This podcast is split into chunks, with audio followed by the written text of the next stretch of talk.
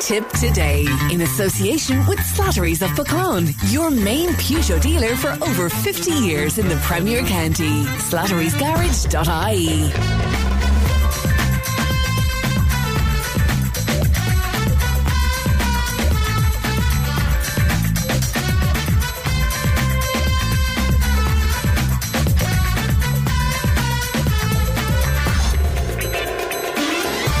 morning. Welcome along to Tip Today. 1800 938 007, our free phone number. Emma is looking after the programme this morning. Coming up on the show, ambulances took over an hour to respond to 6,200 urgent cases. Pharmacists are calling on smokers across Ireland to quit smoking this Ash Wednesday. Ireland's uh, largest cannabis community has created a new campaign for policy changes following recent hospitalisation cases in Tipperary are the changes to the Roald Dahl books nonsense. And one year after the war, um, what lies ahead for Ukraine We'll go live to Kiev uh, just a little later on in the programme. A new book explaining the power of the microbiome uh, for children. And of course, we have gardening with uh, Alton Nesbitt as well a little later on. So if you have a gardening query, if you log it with us as soon as you can, 083 311 3311 for your text and uh, your WhatsApp as well. Quick look at what's making headlines in some of your newspapers today. The Irish Examiner, they're leading with climate change hits fruit and veg supply. A shortage of fruit and vegetables on supermarket shelves has been described as a wake up call on the impact of climate change on Ireland's food security. And also, right across uh, the newspapers today, that story that AIB has defended the debt write down deal for former Kilkenny hurler DJ Carey, saying external commentary does not show the full picture. To the Irish Times, their lead story uh, reaction mixed to uh, coalition's cost of living package. Uh, the 1.3 uh, billion euro cost of living package unveiled by the government has sparked a mixed reaction with uh, business groups giving it a, a broad welcome indeed, but uh, others saying uh, once off measures for struggling households do not go far enough. Also on the Times today, the United States uh, President Joe Biden has promised that Ukraine will never um, be a victory for the Kremlin after Russian uh, counterpart Vladimir Putin again blamed the West for the war and said Moscow was halting participation in its last nuclear arms control treaty with Washington.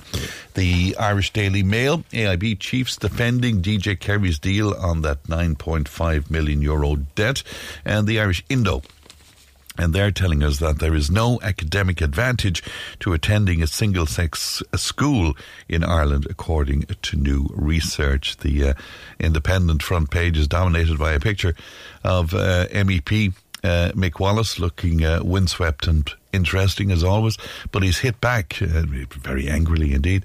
A coverage of the details of his payment as an advisor to a group of wine bars, attacking the media for going into a tailspin uh, for a week and describing the controversy as a load of old nonsense. So that's a quick peek at what's making headlines in your newspapers today. If you want to comment on any of that, again, 083 311 Now, Pat brought you that story this morning. It took almost seven hours and ten minutes for an ambulance to arrive at a life threatening emergency call in County Waterford last year.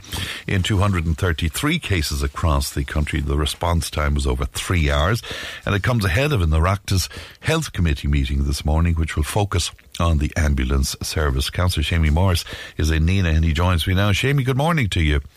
Good morning, Fran. Good to talk to you today, Seamie. I have a funny feeling that this is no surprise to you, Seamie.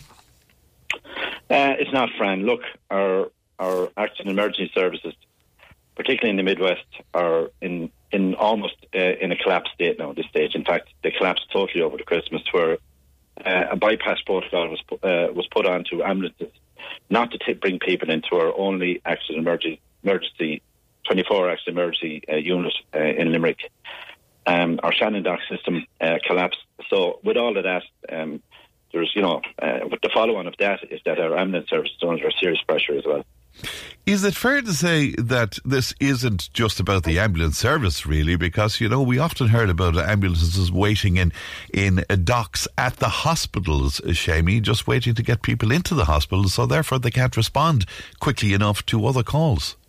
Of course, Fran. When, when ambulances are, are stuck outside a, a hospital's A&E with, with patients in them, and patients being, um, in some cases, being being treated in ambulances. It's quite obvious that the uh, that the ambulance service is going to be under pressure because the, our emergency services aren't working properly. When we were um, um, when this uh, reconfiguration of health services in the Midwest was foisted on us, the one thing we kept saying to the to the people that, that the, to the so-called experts that were doing this to us was that um, the goal, uh, there was a golden hour in place where a person gets a, a, serious illness, you know, maybe a stroke or a heart attack, or whatever.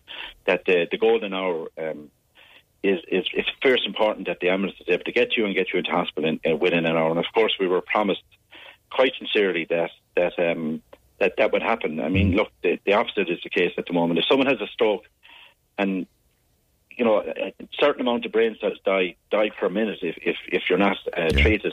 And people are getting uh, strokes nowadays, and unfortunately not getting hospital in time, and it has incredible consequences for people. And, and this is the type of health service that we've been foisted that has been foisted on us here, particularly in the Midwest, where it, where it is the worst uh, accident emergency. Mm uh, units in the country. I remember at that time, uh, Seamie, that we were promised all sorts of super duper, super speedy paramedic response uh, in uh, places like North Tipperary because uh, A and E was moved to Limerick at that stage. Did any of that come about at all? Brian, we did get the paramedics. Uh, we did get uh, excellent paramedics and, and excellent ambulances. But the point of the point of the matter is, is we didn't get enough.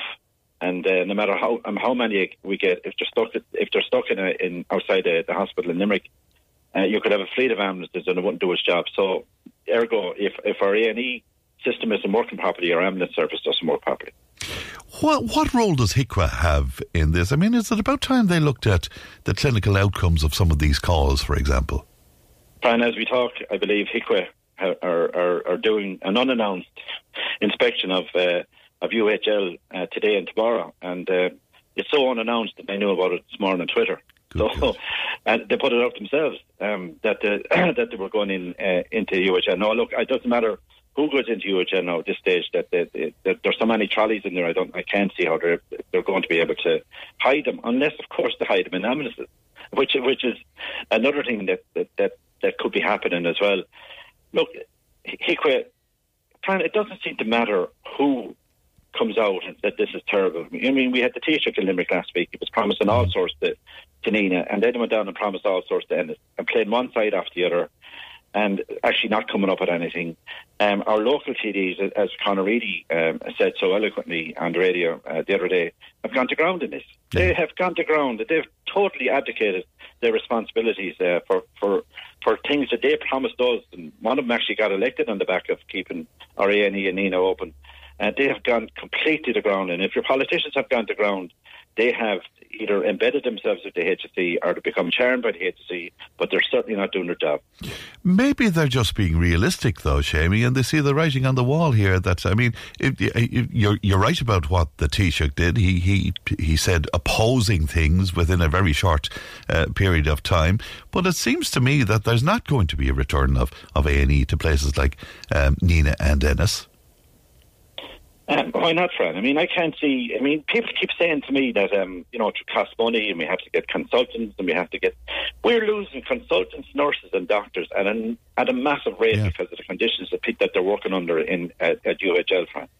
And you know, if we, we could, if, if one or two of them were offered, um, uh, you know, to work in a modern A and E, which which we have in Nenagh, by the way, we have a modern A and E in Nenagh, which was closed down overnight uh, because there was bypass protocols put in place to, for ambulances to, to bypass the A&E we had in it. That was a modern A&E, friend, that we had in it. It's a modern A&E that, that's in it.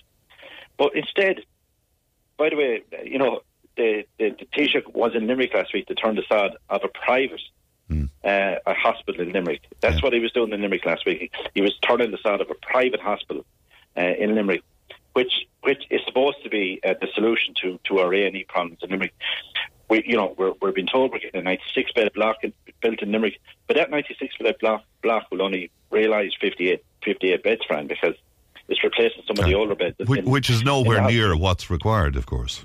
Uh, we, uh, you know, uh, we need up to 200 beds at the moment, Fran. But Fran, we were promised 600 beds when the reconfiguration was done. Hmm. We're still, what, 13 years later at 530. Now, to me, that's negligence, Fran, of a, of a, of a of the highest orders, negligence to the people in the Midwest who would rather die in their bed than get into an ambulance and go into the, go into to the unit Limerick unless they were really, really sick, Fran. And that's that's the reality of it. And, and if our politicians have decided that to throw their arms in the air mm. and say we can't really do anything about it, then why are people electing them? Yeah, I, I couldn't get over. I mean, the health minister Stephen Donnelly said to me on this program last summer that and he agreed with me when I made the point to him that the, the model in Limerick has not worked. It has failed. And I couldn't believe that, that that wasn't hugely picked up on and then acted upon in some way, you know. I mean, it has failed, according to the minister. It, and any of us could tell you it has failed, Frank, because I'll tell you how I know it's failed. Ambulance drivers are asking people, are you sure you want to get into the ambulance? When it's called to them, rather than take them into Limerick, they're actually asking people, do you not want to wait till the morning and go somewhere else? Are you serious? That's, absolutely. I know that. I know that from several um, situations where ambulance drivers are, are, kind of telling people, look, are you sure you really want to get into this ambulance? Because once you get into an ambulance, van, you have to be brought to Limerick. That's that's the, the rule.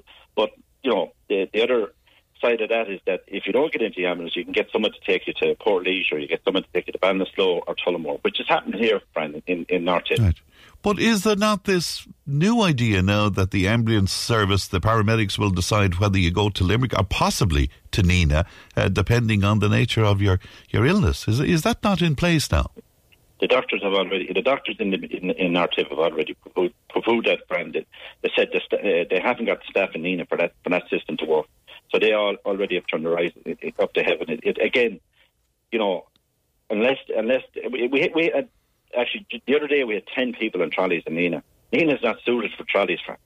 Uh, there was certain circumstances last year where a local injuries unit had to be closed, or, or um, well, that was um, staff related, was it not? Exactly, and, mm. exactly, and our, and our AMU um, um, was only operating at 70% capacity. So, mm. how is it going to operate um, on Saturdays and Sundays when it can't operate during the week? So, look, as I said, the doctors themselves have already turned their eyes up to heaven on, on that one because we, we don't believe it's going to happen. I have certain questions going into the to the forum, um, which is taking place um, next Tuesday uh, in, in, Galway, uh, to, to, just to try and uh, you know drill through the figures that, that we've been getting. Uh, look, Brian, as I said, our Shannon system collapsed, our, our emergency health uh, system collapsed, and our ambulance system is collapsing because of it as well. So, what are our politicians doing, Frank? And because they have to, they should be chasing down what Stephen Donnelly is saying on sense that the system hasn't worked. And you know, people will say, "Sure, we can't afford to put a, a new A and E in, we can't afford to put no, a new A and E." And we have new modern A and E's, Frank. We just need consultants. And you yeah, know, yeah, but My, Michael Lowry told me on this program that, uh, for instance, the theatres in, in, in these places and, and in Nenagh would not be up to standard now. That uh, you know, and it would cost serious amount of money to do to bring it back up to a, a workable standard. Do you do you go along with that? Well, look, I'm not surprised that Michael Lowry saying that because at the end of the day, he stood behind reconfiguration and told us that reconfiguration was the way to go, and that that uh, everything would be fine.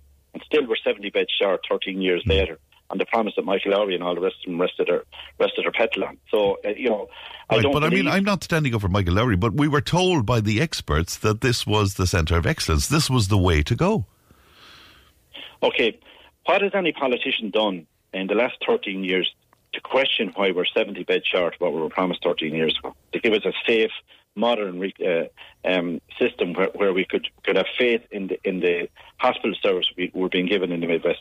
What have our politicians been doing in the last 13 years? That's what I'd like to know. And like, I would like Michael Lowry, Alan Kelly, um, um, Jackie Cahill to come on Tip FM and say, what have they done to question why we haven't got the, the promised bed figures for, uh, for a modern A&E system in the Midwest?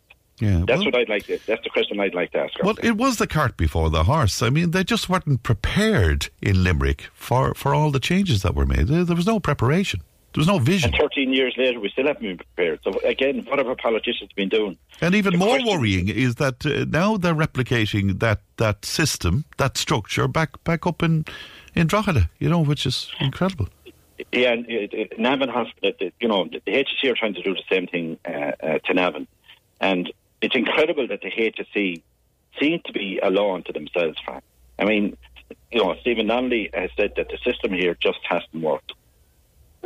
Therefore, we should go back to the old system, which was working. I mean, we had a situation here where doctors were referring patients straight into a bed in Nenagh Hospital. Mm. That that was working. There was no marches on the streets to say it wasn't working. There was marches on the streets to try and save it. But there's no. There was 11,000 people marching in Limerick a few weeks ago, which is quite an incredible mm. response uh, from the from the public, Fran, without massive postering campaigns or radio campaigns or ad campaigns to, to, to get people on the streets. People are so frustrated with the health service. Look, we'll, we'll go back to the where we started with. Our ambulance service is now collapsing because of it. And if you have no faith that an ambulance is going to get you, you know, in, in one hour or three hours or four hours or in one case 13 hours, mm. My God, I mean, if we haven't got a health service to, to, to stand by, what have we? Yeah. Are people dying because of this, do you think? And there was a report done in, in University of Limerick and it said that 200, 200 patients uh, have died because of because of this in the Midwest since the since the reconfiguration. And you know, eh, there, there's some people aren't even statistics. I mean, they, they, they, there's figures out there that they can calculate it. If someone is on a trolley for X amount of time, obviously they're not getting the, the type of health, health uh, the help that they need. If they haven't been seen, people are going to die. And there there are um, calculations and figures out there that can that have put together a figure of over 200 people that have died in the Midwest because because of the the, the, the lack of a, a proper um, accident emergency service that we have in, in the Midwest. That's very damning, isn't it? That Oireachtas Health Committee discussing the ambulance services today. Have you any any hope uh, that that's uh, going to come up with anything that will be useful? Sure. Uh, let's see if there's any Midwest uh, TDs out because, uh, in fairness to um, um, the, the McNamara and Clare mm. and uh, O'Donoghue and Limerick, um, they are the people that are taking on the HSE in this. And unfortunately, our own look, I don't want to be like a beaten record here, but you know, people are people are elected to do a job, friend. If they haven't got trust in them to deliver a, a proper health service, I, I, don't know what they're there for. Seamie, thanks for your time this morning. Thank you. Good morning to you. That's Councillor Seamie Morris, Independent Councillor Seamie Morris, uh, speaking to us from Nenagh this morning. 1800 938 007. The text and WhatsApp is 083 311 3311. Now, the Killinall jockey uh, Rachel Blackmore was named as the winner at last night's Sports Star of the Year award ceremony at the Talbot Hotel in Clonmel. All 12 monthly winners from 2022 were up for the annual award last night, but the judging panel chose Blackmore as the overall winner. Now, as you know, Rachel won the March uh, 22 uh, to uh, 2022 and now annual award for her success at Cheltenham, winning the Gold Cup at the Champions Hurdle. Her mother, Emer, spoke to Tip FM's Ronan Quirk after last night's ceremony. Emer, firstly, congratulations on behalf of Rachel. Um, such a such a an extraordinary collection of young athletes in the room. You must be thrilled that your daughter came out preeminent amongst a, a group group of giants, really. Oh, she was an amazing company. I'm absolutely still in shock. She's just after winning this award, and it's just phenomenal. It's just phenomenal. The support that she's got from the people of Tipperary is just incredible, and the calibre of the people who also were award winners was immense, and the amount of sports that they were involved in, such diverse sports, it was just incredible. So many really impressive women as well in the room and so many women athletes. Um, athletes, they were wonderful. Yeah. They were absolutely wonderful. Um, so thank you so much to Tip FM and to the Talbot Hotel and to all the owners and trainers and the stable staff who make these wonderful days that she's had uh, make those possible. Because without the stable staff getting up in the morning and looking after the animals, she wouldn't have had her day in the sun. So a big thank you to the team down in Henry de Bromheads. They're just amazing people. And that's uh, Emer uh, Blackmore speaking to our own Ronan, Ronan Quirk there at last night's uh, Sports Awards. Uh, Carmel was on and she says Seamie Morris is spot on. It's not just uh, the paramedics, it's the shitty government policy. They don't even send an emergency ambulance for a suspected stroke or heart attack. We lost my beautiful daughter, and maybe, just maybe, if the ambulance came straight away, she would still be here. 1800 938 007. Tip today with Fran Curry. With Slattery's Garage Puckane. You can't beat experience. With over 50 years maintaining Peugeot cars and vans, we like to call ourselves the experts. Call Slattery's Garage for a free vehicle health check today. 067 24111 or slatterysgarage.ie. Now we continue with our conversation about uh, the ambulance uh, service, and I'm joined by Breda. Breda, good morning to you. Good morning. How are you? I'm very well, Breda, and good to talk to you today. Your experience of the ambulance service, Breda, is what? Uh, well, most of the time, it, it's been excellent because I have a rare type of anaphylaxis. Only two of us in Europe have it. Um, but last Monday, um, I was very ill here at home, went into my GP, and the GP straight away phoned uh, for an ambulance and she got another member in her practice to come in and help me as well. They thought it was meningitis, but it was another brain infection I had. Um, but I was going in and out of consciousness. But I remember her having to phone again the ambulance service saying like, like this is a GP practice.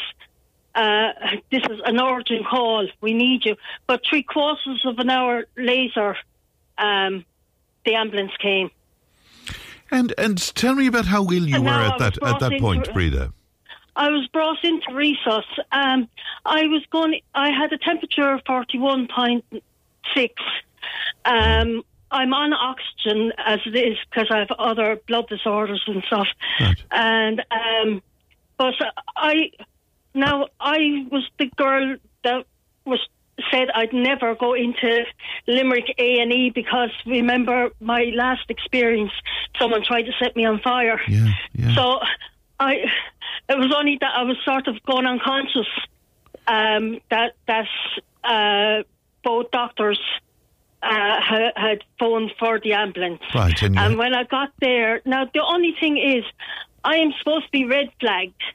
Um, because of the type of anaphylaxis, it's mostly intravenous antibiotics or intravenous medicines that I'm allergic to. But and um, but there could be something else that would set me off.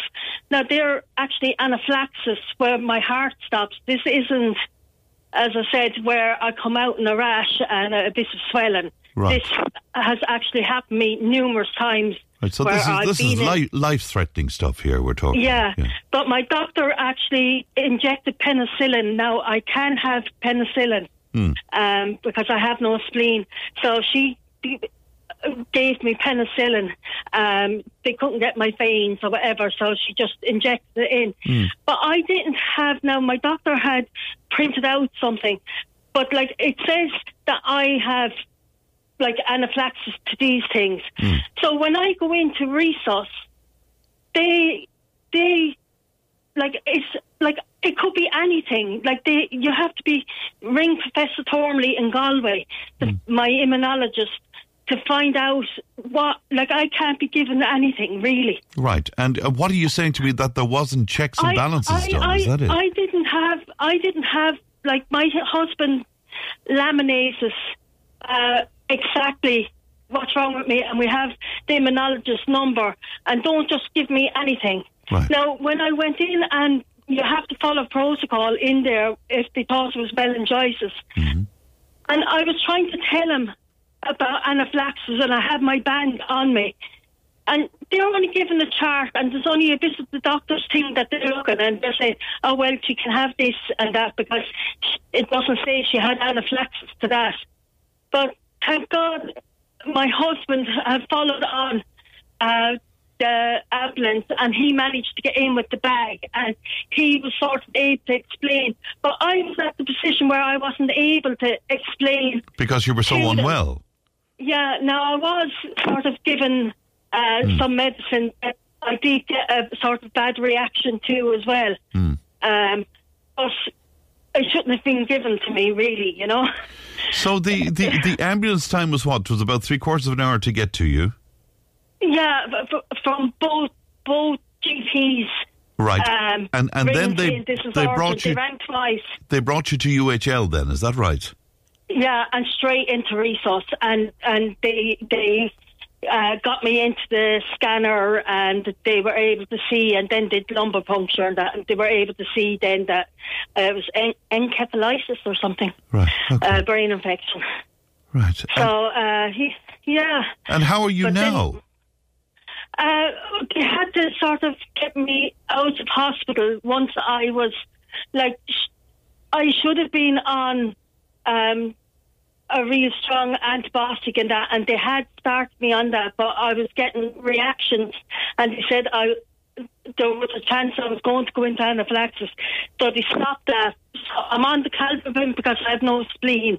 So I'm just on that anyway, just to Right. sort of mind me. So I'm at home, so I won't pick up any allergies or different things inside in the hospital. the I'm- hospital, they, right. they said they had to balance which was better for me to be Right. at home or be there. But my own GP has been fantastic. So, are, are, are you saying to me that you're actually safer at home than you are in the Yeah. hospital? Yeah, yeah. And the only time really to be in the hospital is when I go into the actual anaphylaxis on my heart. Right. So, like my son, uh, the last anaphylaxis I had in November, it was my son that gave me the EpiPen. But I have two EpiPens. But it started coming back after 20 minutes. So we were, he was waiting on the ambulance, so he used the second EpiPen. But that's not good for my brain because I have lesions and different things going on with my brain as well. God almighty. So You have so much Um, going on in your life, Breda. Um, uh, Breda, we wish you well and thank you for sharing that this morning. And uh, look after yourself anyway. Thanks, Breda. Yeah. Thank Okay, you. Bye bye, Dose. Bye Bye. And that's uh, Breda with her uh, experience. Um, 1800 007. Now, pharmacists are calling on smokers across Ireland to quit smoking this Ash Wednesday, which is also National No Smoking Day. And in Ireland, According to statistics from the HSE, uh, tobacco usage is the leading cause of preventable death, with almost 6,000 smokers dying each year from tobacco related diseases. Jimmy O'Sullivan is a regular contributor to our programme. Jimmy is proprietor of O'Sullivan's Pharmacy in Featherton. He joins me now. Good morning to you, Jimmy. Happy Ash Wednesday. And, and happy Ash Wednesday to you as well, Jimmy. Um, t- tell me about this because we talk about this uh, every year, Jimmy, but there's still people that are finding it so difficult to kick the smoking habit. Yeah, it's, it's a it's a it's a very very difficult um, thing to do. But I mean, there's very very brave people out there that have done it, and they are so delighted when they do it. And it is in everyone's uh, armour that they can do it. But I suppose some people just need a little bit of extra help and a little bit more encouragement. And I suppose as pharmacists, that's what we're here to do. We're here to encourage people, advise them on the best way of that suits them uh, of giving up, of quitting, and um, moving forward from And, there. You and know? what sort of advice uh, do you give, Jimmy? I suppose, first of all, you kind of have to have a chat with people and see where they are on their, uh, as regards quitting. I suppose, like the best way that anyone will quit is when they decide themselves they're going to quit. Not usually when they've been told by a partner or a wife or whatever that they need to stop smoking. Um, and they know themselves, like everyone that's a smoker, I think, uh, knows themselves, look, I shouldn't be doing this. Um, and uh, often when they make that choice themselves, uh, that is like 95% of the work done. Okay, I'm going to do this. I'm going to do it today, and that's it. And and and moving on from there, and then using the best. Uh, say some people just go cold turkey, um, and and that's probably a really good way of doing it. It's really hard, but you'll always remember those hard days. You know, you said to yourself, "I'm never going back smoking again." I said, "I've gone through that week or whatever where I was having such horrible." You know, withdrawal symptoms, cravings, and that, and and they do remember that as well.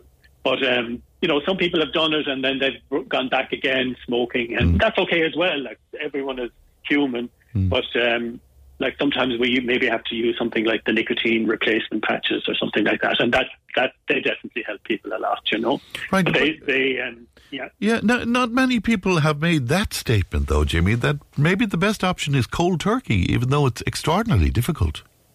extraordinary, yeah. But I mean, some people have that ability. Yeah. And people, mm. you know, they they know you kind of know who you are. And far, I tried this and I, I just only lasted a day or whatever. And mm. then, you know, those those are not the people probably that are designed to do the cold turkey. Mm. Uh, but like, there's a lot of, you know, there's a lot of psychology. There's a lot of, you know, help that they can get.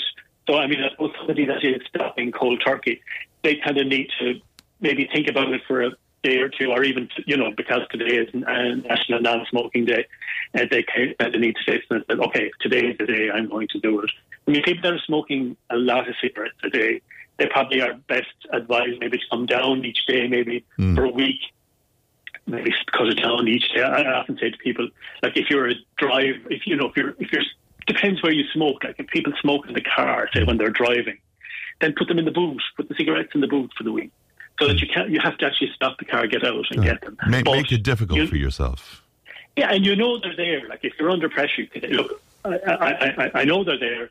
And likewise, people at home, if they smoke in the in the home, like try and do and say, okay, I'm not smoking in the house. I have to go out. And then you're kind of going out and, and make sure that it's quite uncomfortable Yeah. when you go out there, and, and that you're somewhere that it's not uh, awfully comfortable. And then you know that's not a you know, maybe it's nine o'clock in the evening and there's a cold breeze or it's raining, you say, okay, you know what? I won't bother. I'll, I'll skip it. And and there is that that three minute rule as well, which applies to every kind of addiction. Um, as far as if you can distract yourself for three minutes, so you you feel okay, I need a cigarette now. You can distract yourself for three minutes. Go do something. If you're, in, if you're at home, do a job. If you're at work, maybe come away from the area where you normally have a cigarette. Go and do something. Have a drink of water. Come back, and then that craving will have gone, will have disappeared until the next. I know when you when you stop initially, there will be a lot of those. Yes, but it, it But will be in waves like that, Jimmy. Is that it? Exactly, exactly. So, and then all, all those cravings, all those periods will will go further and further apart.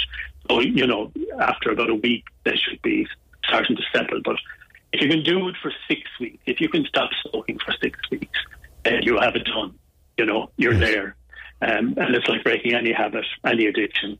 That six week rule applies. You know. Right, and uh, you know, as if people don't know, but let, let's just make it perfectly clear. We're talking about heart disease here. We're talking about cancer. We're talking about COPD. Is is that it, uh, Jimmy? Yeah, but I mean, we also have the more, you know, our day to day life as well. So, I mean, you're because you're smoking, you're not getting a, an, the same amount of oxygen into your system as a non-smoker would. So, I mean, your energy is down. You know, your your health is down. Everything's down, including your pocket. That's the biggest thing. Yes. So, course. I mean, the amount of money that we spend on cigarettes is huge. So, uh, they say that if you stop smoking, you'll actually add 10 years to your life. wow. But, you know, sometimes we we need to concentrate maybe on the, like, like there's a book, um, Dr. Allen Carr, he, he writes, he has written a book Yeah. that a lot of people have found very useful. And what he focuses on is the actual, you say to yourself, what benefit am I getting from smoking? And, and when you start thinking about that, Yeah. kind of saying, well, actually, I'm probably not getting any benefit.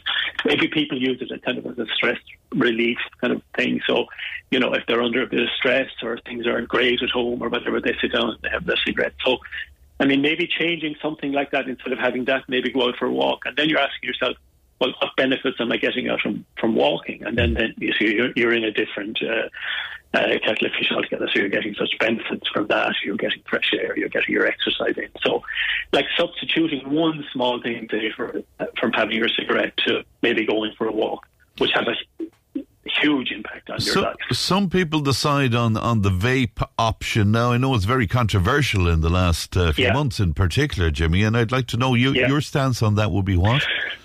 I might, well, I, my stance is, I, I, I was actually, I was at one stage, I was there and saying, look, it's better than smoking because you're not getting the, the negative um, uh, tars and all those carcinogenic things that cause the cancer in your lung. But now I'm gone to the stage where I've seen, I'm watching people vaping. So they're vaping Monday to Friday, and then they're smoking thir- Saturday and Sunday. Right. They're they're kicking between the two, and also they can't stop vaping. It's like it's and it's much easier to vape than it is to smoke. Like you physically have to go and get out your cigarette. Now they have it tied around their neck, and it's just up, down, up, down, up, down. So they're getting a huge amount of nicotine, and it's not good. So yeah, definitely. Uh, uh, and the fact that they're addicted now to vaping is not helping at all. So you're better off just to go cold turkey or or, or use a nicotine replacement. Um, Very good. And and uh, just uh, on a positive note, I, I guess you would have seen people over the years, Jimmy, kick the habit and uh, remain uh, nicotine free.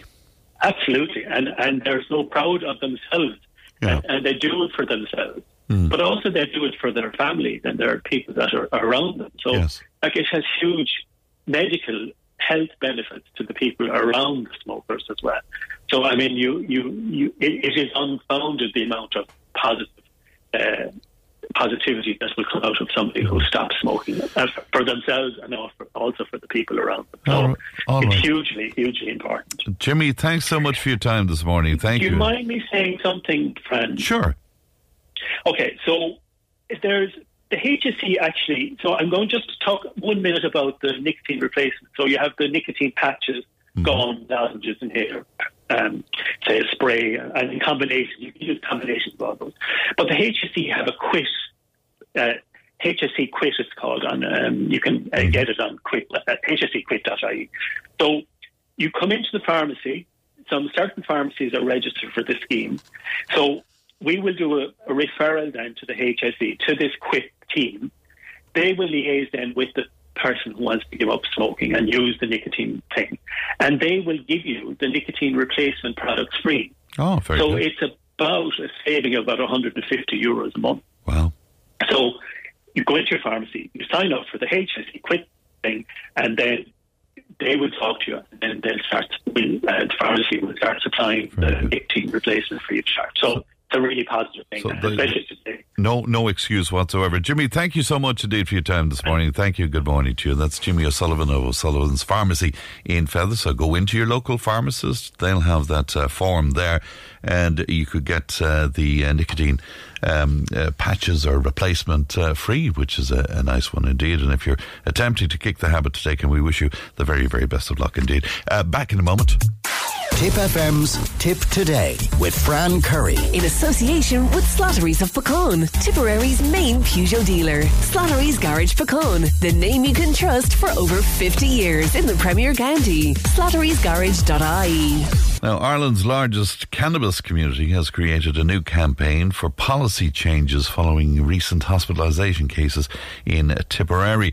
Over the Christmas and uh, into New Year, in fact, there was a, a warning published by the HSE about the use of synthetic cannabis in jellies that had led to some young people in Clonmel needing medical treatment. Now, as a result, CRON, the Irish Drug Policy Organisation, says that uh, these incidents show the need for the safe consumption of cannabis through ju- uh, drug policy reform. Well, our news editor Sheila Naughton spoke to Ryan McHale, board member of the organisation, and she first asked Ryan what his role was about in the organisation itself. I'm a board member of CRON, the Irish uh, Drug Policy Organisation, uh, mainly focusing on non-problematic drug users and then even more focused on cannabis users. Okay, before we go any further, can you explain to me what non problematic users means? Yeah, so the best comparison I would really use is compared to someone, probably someone listening to this who drinks alcohol on the weekend. Cannabis is the second most used psychoactive drug after alcohol in Ireland, and uh, the vast majority of cannabis users will use it in the same way as someone uses alcohol. Um, and of course, like alcohol, there are problematic users as well. There's nobody denying that. But um, many people use cannabis because they see it as a safer alternative to alcohol, and I think the scientific evidence supports that. Okay, okay, yes. So, so it's just to be clear, who, yeah, who exactly you're talking to when you say that. For yourselves, then, what is your main aim as as a group? We actually first heard from you here in Tipperary around Christmas time when there was hospitalisations over the use of substances or sweets taken of jellies that were had synthetic cannabinoids in them, which is something I wasn't aware of at the time, but you've made me aware of. Just explain a bit about what it is that that you do. Yeah, so really we have uh, three main aims, three main kind of target groups that we want to reach out to. Kind of the first is the general public in terms of education uh, and awareness and kind of getting rid of that stigma. So, for example, the information that we that we provided to you about those uh, those edibles that caused the hospitalisation, that was kind of part of our effort to get the correct information out there um, in terms of drugs and stuff like that. Because there's over the years there's been a lot of misinformation or maybe a lack of good information and more of a, a panic about drugs. And there's a lot of research and scientific evidence being done, being gathered in Ireland by state agencies and things like that. So we kind of play a part in, in spreading that around. Secondly, we kind of want to speak with politicians and give them policy solutions to uh, to drug laws because as it currently stands, the drug laws are, are outdated by international standards.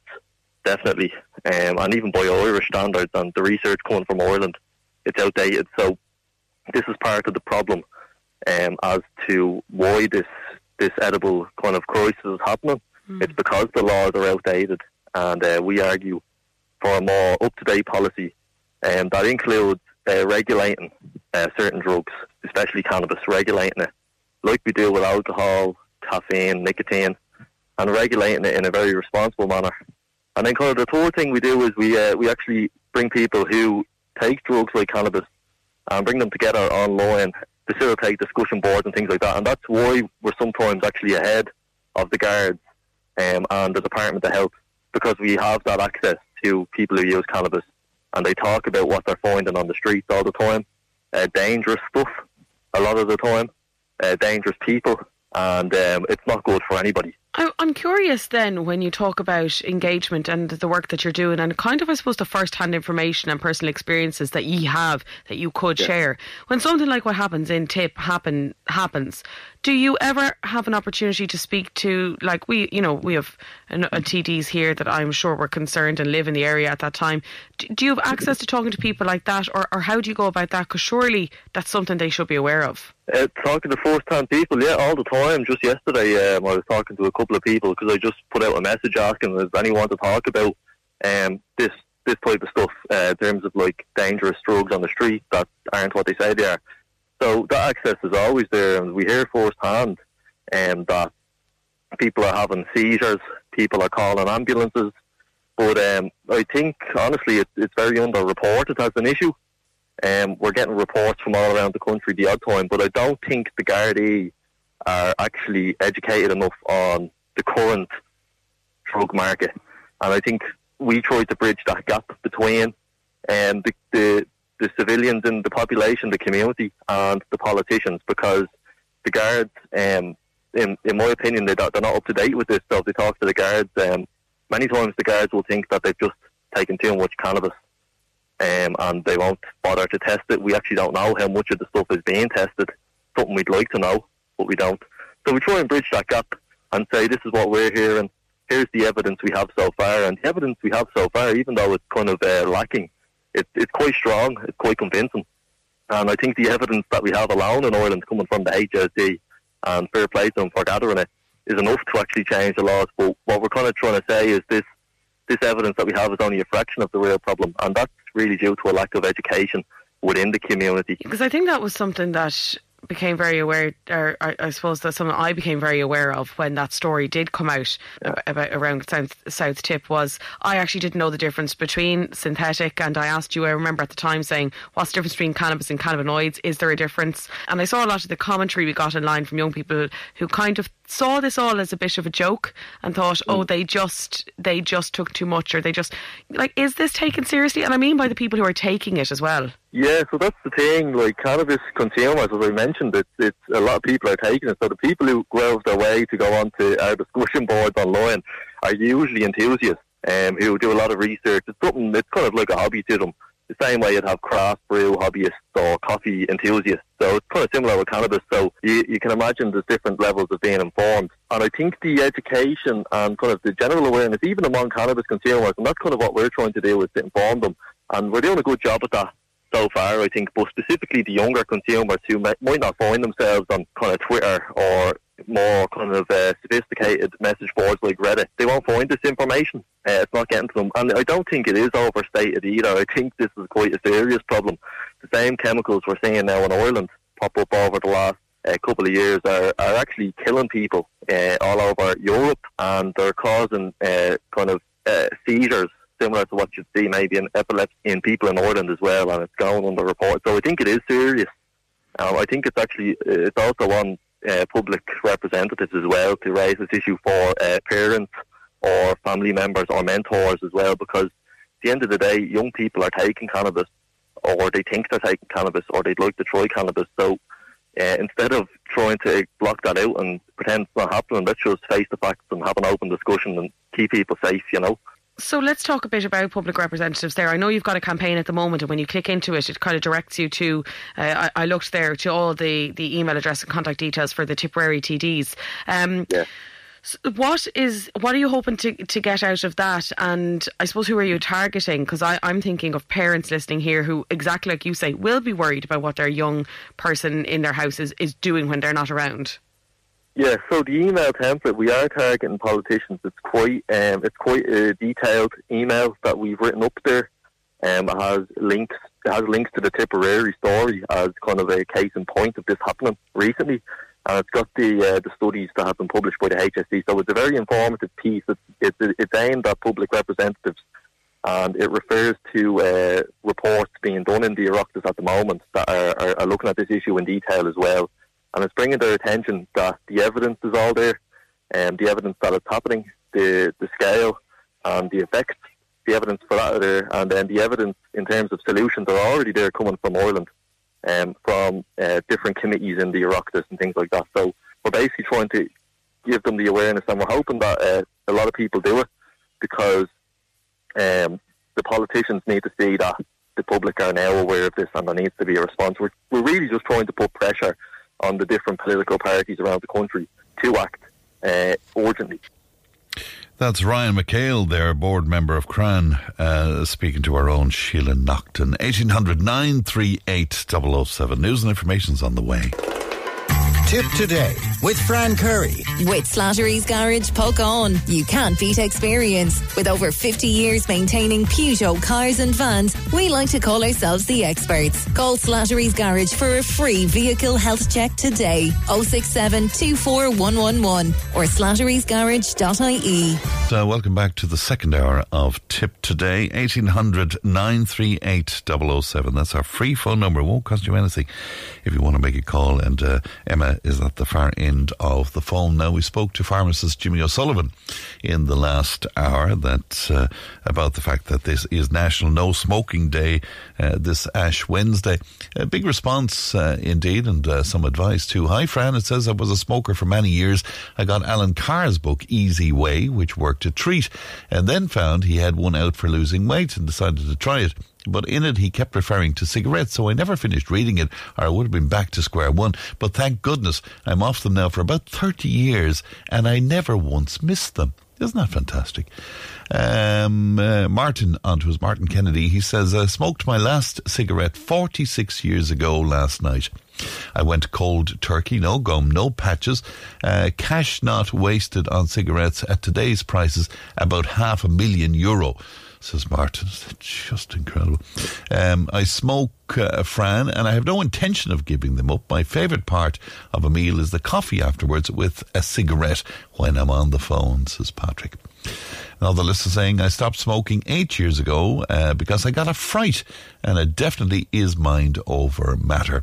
Somebody else telling me I'm off the cigarettes two years now. I put uh, the cigarette money into account. I now have ten thousand nine hundred and twenty Uh, euro in the account. I'm healthy and I feel great and I'm delighted with life. It's not a very positive text indeed. And look at the financial savings there. Incredible. Now, I have to confess, I never smoked, but friends of mine who uh, smoke, and indeed friends of mine who tried to kick the habit as well, they tell me it's just incredibly difficult. So, you know, fair play to you if you're having a go.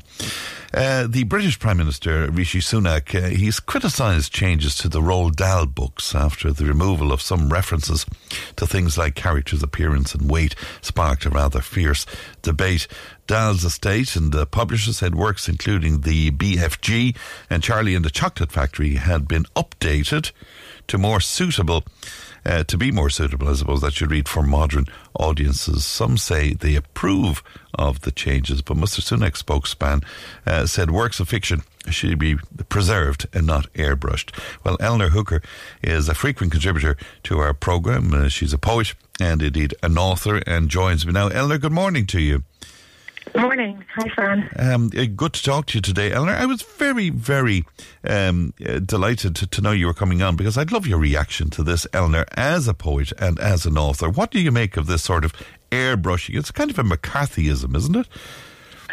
Uh, well, I, the idea, I think, is to, it's a debate about cultural sensitivity and the desire by campaigners, I suppose, to protect children from um, cultural or gender stereotypes in literature. But I think, you know, Roald Dahl wrote these um, 40, 50 years ago. And he wrote it with, in, the, in the sensitivity of that time. And I think there is, you, you need to question who's making the decision that the stuff needs to change, that the literature needs to change, and on whose behalf.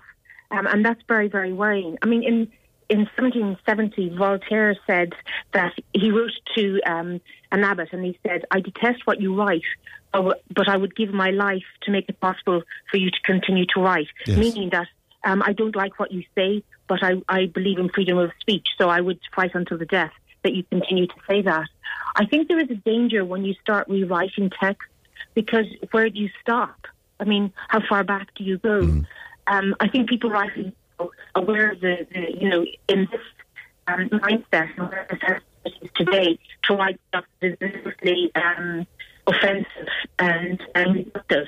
You know, their publishers probably wouldn't put it out there, but to rewrite works that have been written at another time is a mm. form of censorship, perhaps. You know, it, it, has, it has dangers. We're, we're, we're just getting a little break up of your line there. It might be just where you're you're, you're standing at the moment, uh, Eleanor. But I mean, where do you stop on it? I mean, you know, you look at Shakespeare and The Merchant of Venice. There's anti-Semitism in there, I suppose. Um, uh, they, like right throughout literature, you could find things to rewrite, but it it would be so destructive. I think you know. Absolutely. I mean, if you look at Jonathan Swift's The Modest Propo- Proposal, Yes. that's a work of satire. Yeah. Um, but it, it's all about um, how the Irish could solve the starvation problem and overpopulation by feeding the young to the rich.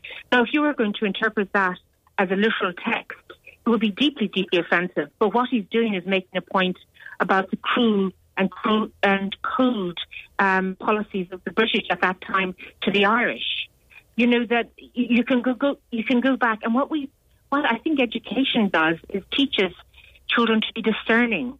You know, um, I remember when I was at school, we would take texts apart and look at it from every single angle, probably destroying them in the process.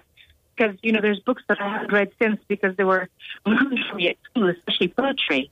But um, you're teaching children to be discerning, and you know, there is this um, on Instagram. There's this thing where you can um, flatten appearances, you can take away creases, and everything looks generic and it's sort of a facelifting um, procedure for literature. You know, there are things that are written that we won't approve of, but you have a choice. Don't read it, or read it and be discerning and make your own decision. Or um, Philip Pullman said that rather than rewrite Roald Dahl's work, that it should be allowed to go out of print. But he has his own issues with um, Roald Dahl, and he suggests that other children's writers that are not being read as much. Yes, well, d- d- an opportunity. Dahl, Dahl himself was a, an interesting character um, and, and a difficult character, I suppose, and very much anti-Semitic in, in, in what he has said over the years in, in uh, interviews and the like. Absolutely, his his um, anti-Sem- anti-Semitism was repulsive, but I don't believe any of his anti-Semitism really got into his books. No. His adult books were were nasty. I mean, they were full of um, really unpleasant characters doing very unpleasant things. Um, nevertheless, you know that is who Roald Dahl was. When you go and read a book, either a chi- uh, one of his children's books or one of his adult books, you know what you're getting really. And I suppose the, the, the thing is, um, it's like watching something on TV. If you dislike it so much, switch it off. You have that option. You have the option not to read it. But um, a censor, like censorship, in to that respect, is um, it, it has its dangers for sure. Yes, and uh, you know, I mean, it, it, it, it's it's just going to be lampooned when you see, you know, changing the word fat to enormous. I mean, I'd prefer to be known as fat rather than enormous. You know, so it's it's kind of ridiculous in its own way too, isn't it? Well, what I find very interesting about that is that they're removing words and changing words, but they're not removing the intent. Yes. So they, they talk about somebody being enormously fat and they've now changed it to enormous. But the intent of the words, um, of the of the of the sentence of the phrase remains. So it is a form of sanitization. Um, I, it's very interesting. I was reading all about this, um, knowing that I was going on your program, and there are lots of people who are saying that it's atheism by corporate, um, by the corporate world. Who we offend, and let's remove any possibility of offence, rather than, um, you know, the work of literature, the work of um, Roald Dahl, that it's it's more to do with a, a commercial enterprise Yes. rather than with um and I mean that might be a very cynical approach, but but knowing Roald Dahl's work, um, and children love to be terrified. I, I remember actually my when my boys were small, I didn't really read them the Grimm's fairy tales because I just I, I just didn't like them. I just didn't like. They're very um, dark, thought aren't they? Yeah. Yeah. Yeah. And, and and also there were other dark works around, but um, I would I chose to read those to them instead. Mm. Um, even Philip Pullman, who again said that Roald Dahl should go out of print rather than be um, edited, his work um, and his certainly his Dark Materials trilogy came under huge um, criticism in the United States as being anti-church and anti-clerical. Um, and he had um, attempts to censor his work as well, or to not have it, um, you know, published in various parts of the United States. And earlier this month in Alabama, 200 students walked out of class because during Black History Month, they were told that they couldn't talk about slavery um, because it offended the administrators in the school. So you know, it's it's you know, it, it depends on who's making the decisions. Who decides that, that it's literature? Who decides that they're going to edit it, and why? You know. Um, Yeah, uh, uh, Salman Rushdie has uh, come out uh, about this as well, and God knows his life uh, has been damaged uh, so much by by his um, uh, persecution, I suppose, o- over his writing over the time as well. Um, it's interesting, isn't it, how far this can go? Absolutely. And anybody who, you know, Salman Rushdie lived in isolation and hiding for years. And then um, late last year, he was attacked at a reading in America, and he's lost one eye in the Yes. attack Yeah. um, over his um, satanic verses. So he knows um, what that censorship entails. You know, it's life threatening. Um, I mean, he also said in a tweet that uh, Roald Dahl was no angel, but nevertheless, um, the, the danger posed to society and to literature and our cultural history by rewriting texts of the past, um, you know, is, is, is quite serious. Mm. Uh, Yeah, it's it's it's interesting. I mean, it, you know, when I was a kid, um, Enid Blyton was so important to me, Eleanor. It got me through very dark times as a child, I can tell you. And then, of course, there was an attempt even years ago to rewrite a lot of what she wrote as well that brought so much joy to kids. And you know, we didn't see anything wrong with it. I still don't see much wrong with it. You know. Yeah, well, a lot of people, I think maybe cultural snobs, they, they thought it wasn't literature and Yeah, um, they course, thought it was very, um, very white. I, I gobbled those books up during Yeah. summer um, holidays myself. I absolutely love them. I remember my mother said she didn't really mind what we were reading as long as we were reading, even with the back of the cornflakes box. And then I remember, I remember my dad um, uh, had a, a sort of a list of books he didn't want in the house. And then when my brothers and sisters went off to university, of course, the first thing they did was snap them back in, and we all read in Horace Castaneda, even you, and D.H. Lawrence had D.H. Lawrence in there. But of course, nothing makes you want to read something more than the idea that it's going to be censored. That you can't read it, yes, of course, yeah. Yeah. In- Um, in France, actually, his books aren't. The, the, the, the, the French publishers of Roald Dahl have not. They said they're translated as they are, and they have no intention of um, rewriting them or editing them. So that's interesting. Well, it, The uh, publishers. Isn't it? In, indeed, I do, you- know where this gets more and more ridiculous in its own way? I, I was reading. I think it was in Belgium or Norway. They were trying to uh, cast um, Sam Beckett's um, "Waiting for Godot," and because they didn't give, I mean, he, the man wrote it, and it's very obviously for three male characters. But because they didn't give a chance uh, for women to apply for the parts, um, the production didn't go ahead. You know, it's it's just it's just getting ridiculous, isn't it? Oh, well, I, I read that. Um, you know, it's interesting because you, it, with the rights of an author, they have moral rights, and the moral rights is that what they write to be respected. Um, the in France, um, the moral rights go to the heirs once that person dies, and the heirs can make decisions to change the text.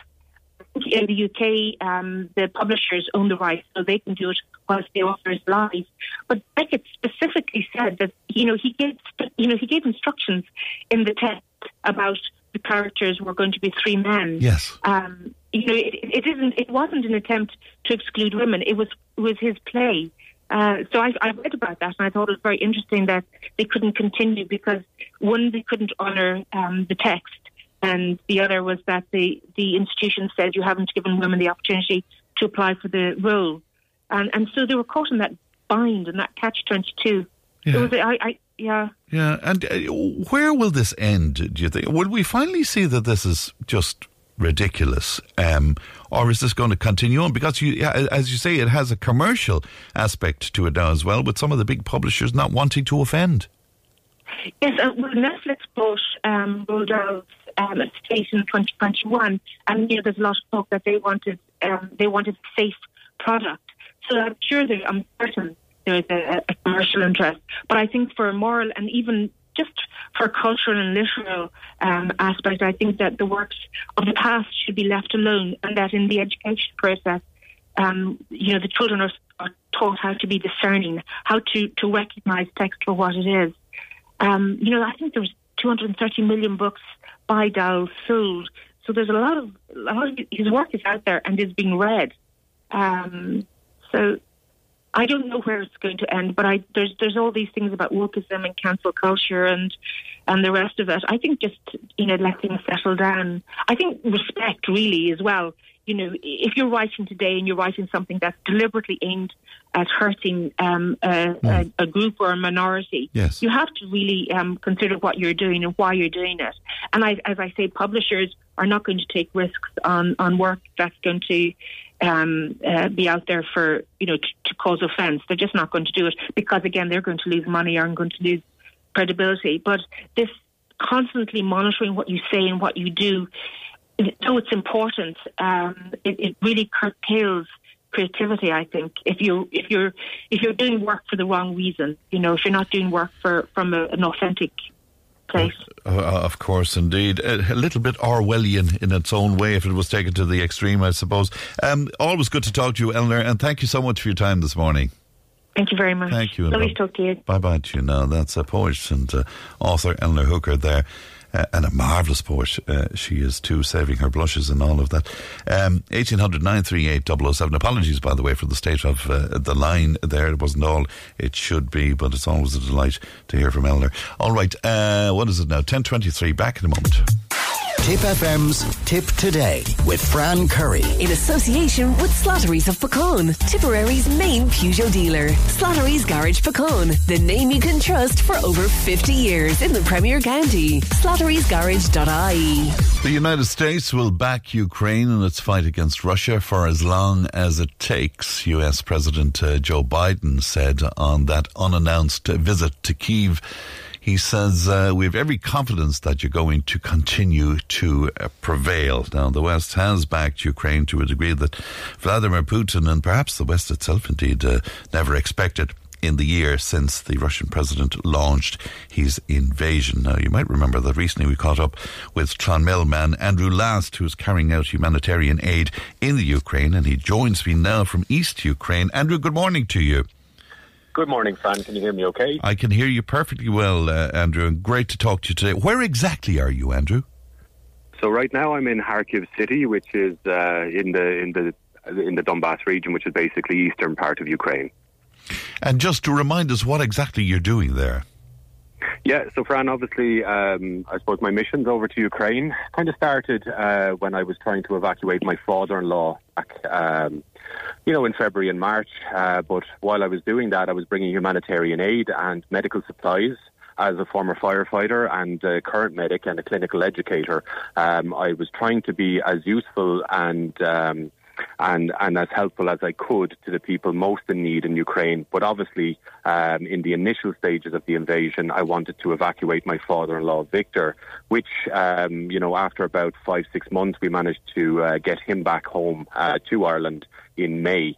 And uh, yeah, I'm very grateful to the people and to the government departments like the HSE and the uh, Irish Air Corps who, who managed to help uh, me to achieve that. Tell me about the area that you're in, Andrew, and how volatile is it there?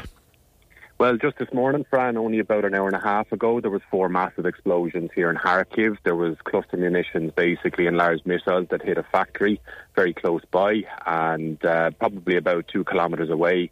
But the, the explosions can be heard all around the city. And uh, I have a couple of good people that just kind of keep an eye on things for me, just to let me know when, um, you know, there's drones in the air or missiles in the air, you know, when to take cover and when not to. So at least we have uh, some idea of, uh, of what's incoming. Right. So you, you're very close to what we would uh, describe as the front line, I suppose. Well, I suppose, look, uh, uh like every every city um, and any uh, city that has critical infrastructure like power plants, electricity, they're all hmm. targets under the Russian Federation. The front line, again, is, well, what we would call zero line is the line where the soldiers are fighting in the trenches. Mm. Then you'd have first line, second line, third line, then after this. Uh, you know, I have never been at zero line. I've never been at, at uh, line one, say, for example. Um, but I have been very, very close in evacuating people um, from the liberated or newly liberated towns. So I would have been within probably a kilometre and a half to yeah to maybe one kilometre um, from that at some point. But I'm not there always. I'm moving around. I'm bringing supplies actually just right now to a hospital. Um, this hospital is, is based in Kharkiv. They have nothing left, and we're trying to just give them what we can.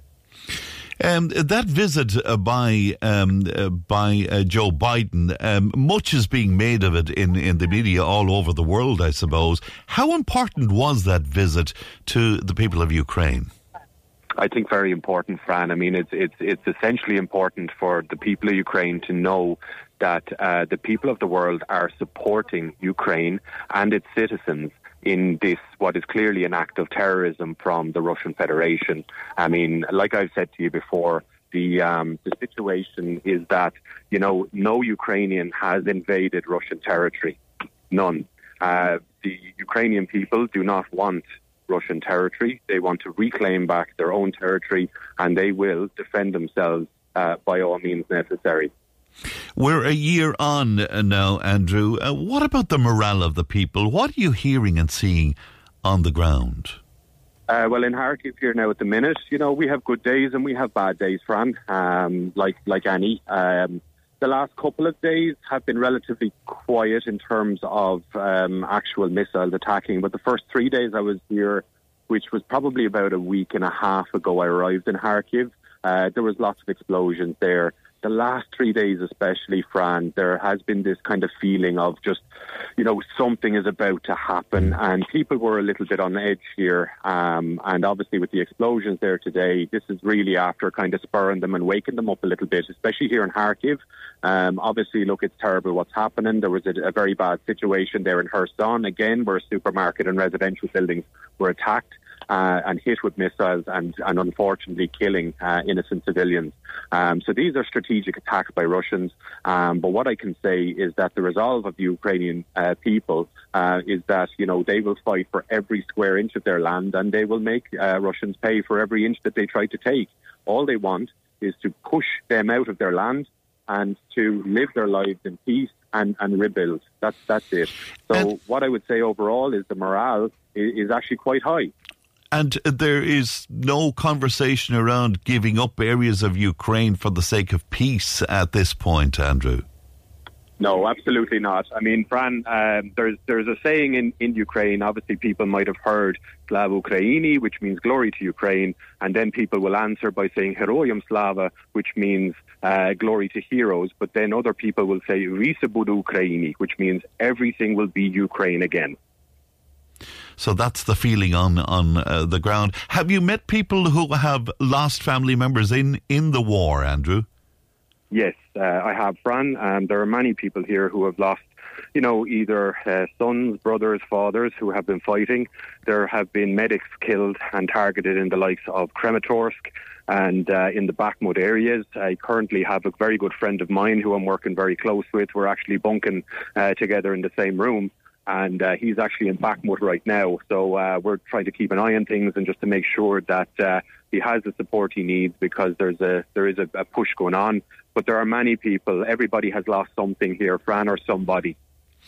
Would you speak to our listeners this morning, Andrew? Because there's a lot, and I notice it from what's coming into us by text and WhatsApp and the like. There's a lot of division now in Irish society about the amount of refugees that we're taking in, the cost uh, to us. Uh, there's questions about whether it's affecting our own housing issues for, for Irish people here and uh, services and schools and health and all of that.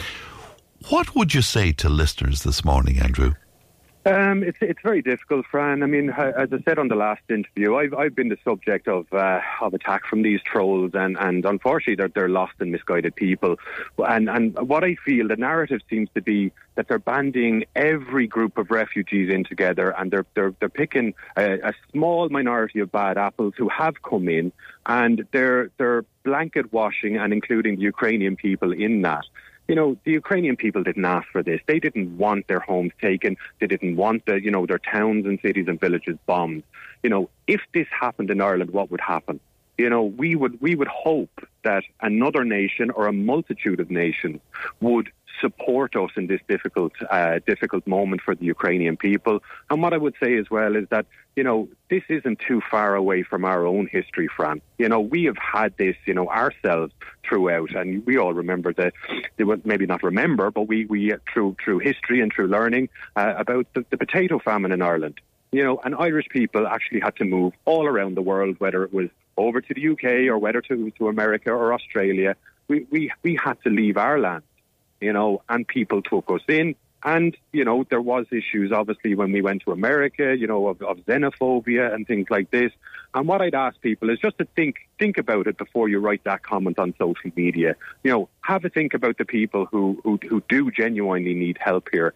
And what I would also say, Fran, as well, is that you know, our country isn't perfect and we definitely have our own shortcomings and, uh, you know, things that we need to do and, and, and improve on. But the people that we need to be looking at and asking those questions to are our government. You know, now I am a, a, very proud Irish man. I'm very proud of our country, and I couldn't thank my government enough, the Irish government, for what they did to evacuate my father-in-law out. But with that being said, you know, it's our government's failings you know, with the housing crisis. It's our government's failings for the hospital crisis, for the trolley crisis. Mm. It's the Irish government's responsibility to all citizens and residents of Ireland to improve our nation, and that's to build the critical infrastructure that is required, including hospitals and schools and all of these things. So, what I'd ask the people is please do not point the fingers at Ukrainian people or any international refugee for that matter. You know, obviously there are things that need to be improved on and definitely vetting and correct vetting needs to take place, you know, when we do take people in, you know, for safety and for security reasons. But what I would also say as well is that it's our government who is responsible for that. So please leave the Ukrainian people alone. Well said. Uh, I live pretty near the Dundrum area, and there's quite a quite a, a number of um, Ukrainian refugees there, and I see them walking from the hotel up to the village, Andrew. And you know, it's a potholed road; it's a dangerous road. They're they're pushing buggies and so. It's not a holiday camp, you know. It's not something you would choose and say, "Oh God, this is this is no. fantastic," you know. No, and most of them want to go home, Fran. They yeah. all want to go home. They want to rebuild you know, and they're so grateful as well. And you know, like I've been in, you know, very well, um, you know, well done cities. You know, I've been in Kiev, Lviv, say for example, and these are, you know, these are busy, bustling cities. Um, but I've also been in very poor villages and towns, Fran. And you know, for for Ukrainian people, a lot of what they're experiencing in Ireland is almost like a luxury to them. You know, so they're a hardy people. They're just like us. Um, but you know, I would say maybe they might be uh, 10, 15 years, maybe even 20 years behind us and what they want to do. And you can see even what Zelensky's trying to do. He's trying to remove corruption from government and he's fighting a very, very difficult battle. But the Ukrainian people, they will just keep going, Fran. They'll get up every morning and they'll do what they have to do. And, you know, that, that's, you know, that can only be, be seen as, as ad- admirable. Is, is, there an awareness of Ireland among Ukrainian people there on the ground? I mean, do do they know us? Do they know about us? Well, I suppose, look, I, I wear an Irish patch on my left arm, and uh, everybody has a quick look at it and they say, oh, Irish, you know, so they know, you know, they know who the Irish are and how much help that the Irish people have given since the very, very start of the invasion, and they are eternally grateful you know, for, for the help. And, you know, a lot of the questions, you know, when I meet people is, what, what are you doing here? And, you know, obviously I fill them in on my story, but most of what I just tell them is, look, I'm here to help. We're, you know, the international community is with you. You know, maybe not everybody, but I can guarantee you it's the majority of the international community are and will stand with Ukraine. Well, Andrew, we wish you the very best. How long more will you spend uh, there before you come back to us? Uh, no idea, Fran. I'm Yeah. kind of a resident here now at the minute, but uh, you know, obviously there's you know stuff going to happen within the next few days, and it started already this morning with the missile attacks. So we're just waiting on the next push, and uh, basically we're going to just try and you know beat them back with sweeping brushes, and, and I'm going to just continue doing the medical aid and humanitarian aid, and any way I can be useful and resourceful to the Ukrainian people, that's what I'll do. So uh, I haven't given myself a time frame yet to come home. But uh, we'll see. You know, Yeah. And- and I'll keep are- going until the war's over. Are you concerned about the Russia's much vaunted spring offensive? Then is there, is there more to come? Even though I was reading about their their casualties are running about a thousand soldiers a day dying. In in some cases, Fran, and these are unconfirmed, but uh, you know I have it from from very very good sources that even in some locations it's two two and a half thousand Russian soldiers. And the thing now with the with the uh, the Russian uh, army uh, invaders who have come in, it's not going to be prisoners now that. Uh, uh, are going to be taken from prisons. Now, the, the, the bodies that are going to be sent home now to the Russian people are going to be their sons, their fathers, their brothers. And this is going to be the tragic, tragic story of it all is that the Russian people are sitting at home and they're feeding into their own propaganda machines and, uh, and they're doing nothing. And to quote, obviously, a very, very famous uh, author, uh, the only thing necessary for the triumph of evil is for good people or good men to do nothing. And that was from Edmund Burke. Um, Andrew, we wish you the very best and be safe out there. And we look forward to seeing you back this side of the world soon enough. Uh, take care of yourself, Andrew. Frank, thank you as always. I'll talk to you soon. Thank you. Good morning to you. That's uh, Andrew. Andrew Lass there, Clonmel man, uh, doing tremendous work there in uh, Ukraine. 1800 938 007. The text and WhatsApp is 083 311 3311. Uh, A Thurles listener onto us uh, pretty much uh, straight away to say, Fran, the difference with the Irish people back then is that they went to other countries um, to work and not as uh, refugees. Um, okay, lots more coming in on that. I'll put it together and I'll bring it to you in just a few moments. If it matters to you, it matters to us. Call Tip today on 1 800 938 007. Fran, we saw you walking down the footpath in Cashel last week with some people, and we had to look twice. And my mate said, Is that Fran Curry? Because he's lost a lot of weight. And on Friday, tell Johnny Luby not to be slagging you again. Um, because it, you look good, it says, from the old stock in Cashel. Well, hello to the old stock in uh, Cashel indeed. And Johnny Luby, yeah, fat shaming me, imagine. Imagine in this day and age, the cheek of him. 083 311 double three double one. We're still getting in lots about uh, giving up cigarettes and people who have successfully given up uh, cigarettes, and many of our listeners on to say they they did it cold turkey. So fair play indeed. And today, of course, is National No Smoking uh, Day, and uh, well, you might like to reflect on smoking if if that's your thing. And uh, there's lots of help there from the pharmacies around the county where that is concerned. Uh, don't forget, we have gardening towards the end of our programme. If you have a gardening query, can you log it with us soon, please? 083 311 3311. Now, service for life in support of all who have in any way been affected by suicide will take place at the Augustinian Abbey in Fethard on this coming Sunday, the 26th at 12 noon. And Father Iggy O'Donovan is an Augustinian priest based in Fethard, regular contributor to the show, and he joins me now. Good morning to you, Father Iggy. Good morning, Fran. And uh, a pleasure to talk to you as uh, always. Um, you've had these services in the past, Father Iggy, haven't you? We, we, we've had, and uh, like everything else for the past few years, COVID interfered with our plans. And uh, but we've had them in the past, and in fact, before I came to Fethard, when I was based up in Drogheda, that's when we had them first. Mm. And uh, like um, a few moments ago, I listened there to Johnny Luby doing his ad to slow down because of the awful loss of life on the roads, which mercifully is less than it used to be. But the other great, if you like, scourge in our society, suicide is a major issue for many people, directly or indirectly, because a suicide affects many, many people in many different ways, whether it be the immediate family concerned with the tragedy, the first responders, the health services, so many people, relatives, friends, the community. I- know the old cliche, no one is an island, we all belong to humanity, but it's very, very true. And I, could I use one little analogy, Fran? Of course.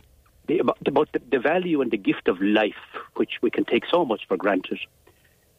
We've all watched the Turkish um, earthquake tragedy, and here and there we rejoice when you see a policeman or a fireman or whatever coming out of the rubble, with a little with a little living baby, a hmm. body still alive. Fantastic, and how we celebrate that little life, or that even adult life, that they've packed they've managed to save one or two out of thousands, and yet how suicide is, can often be taken so much for granted that it's a precious life which is lost every day, and it's, not just that, but it's the searing wound that it leaves. I know it personally close up too, but it's a searing wound that it leaves. And uh, if, uh, as a community, we can address this topic of suicide, and the little service on Sunday simply is, um, if you like, it's a, a celebration of life and um, support for families who directly, indirectly have been touched. And people like the Seesaw organisation in Clonmel will be, join with us, some of them there, and hopefully some of the students in the school here in Fethard and so forth. And really, it's a solidarity with people who have been touched by suicide, but also a celebration of life in general. As I said, giving you the analogy there of the, the Turkish earthquake and how delighted we are if even one life is saved. Of course. It's very timely as well, Father Iggy, because there's a study published uh, today telling us that the rate of suicide in the travelling community, for example, six times higher than the general population. I mean, that is incredible, isn't it?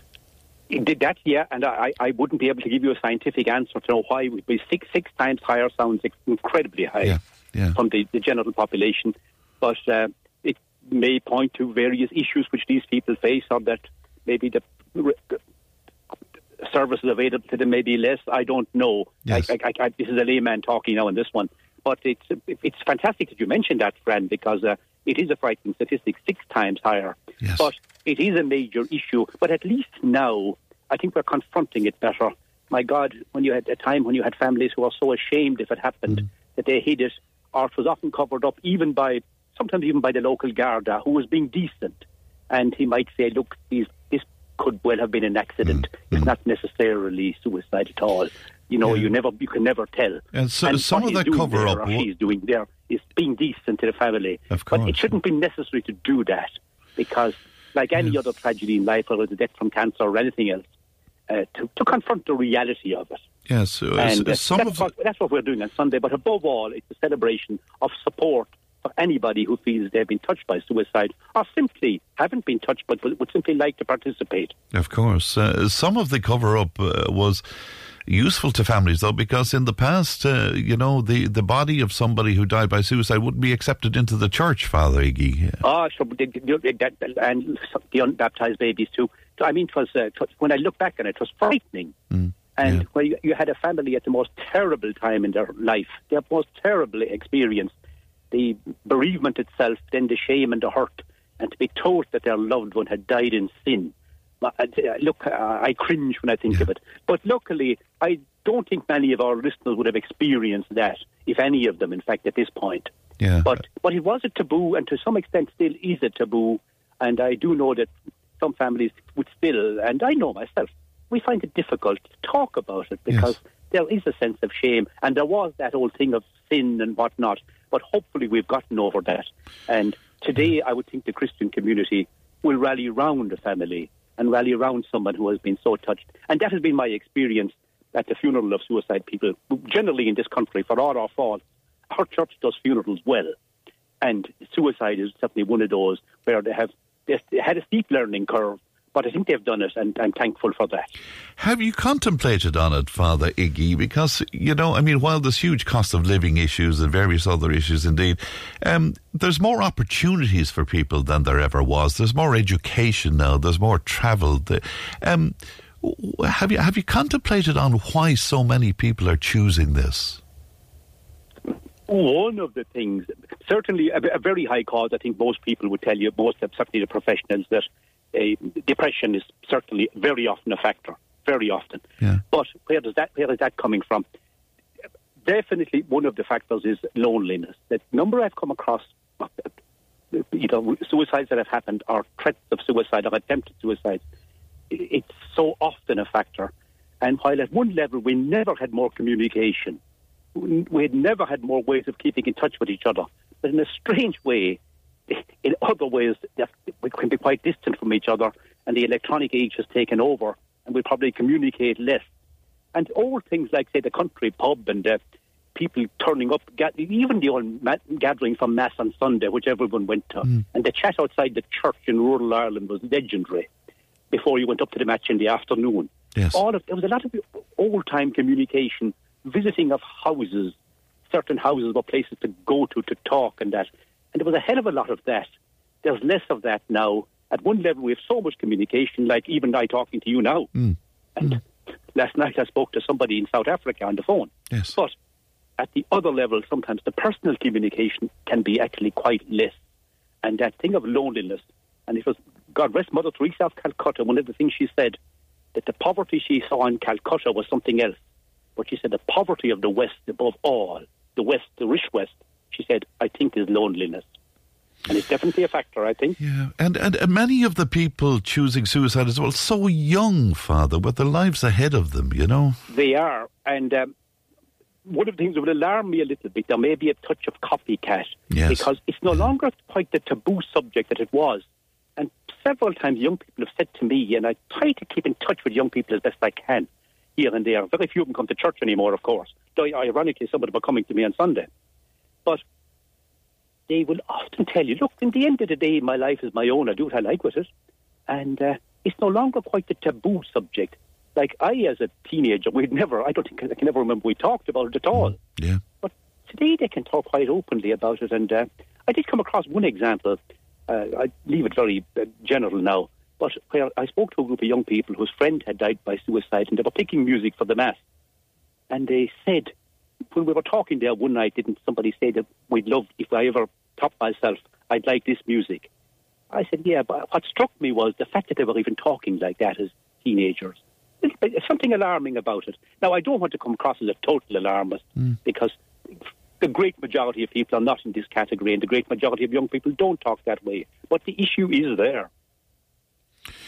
And if, if we, uh, we, as we as church, for most things we're now quite irrelevant, I know that.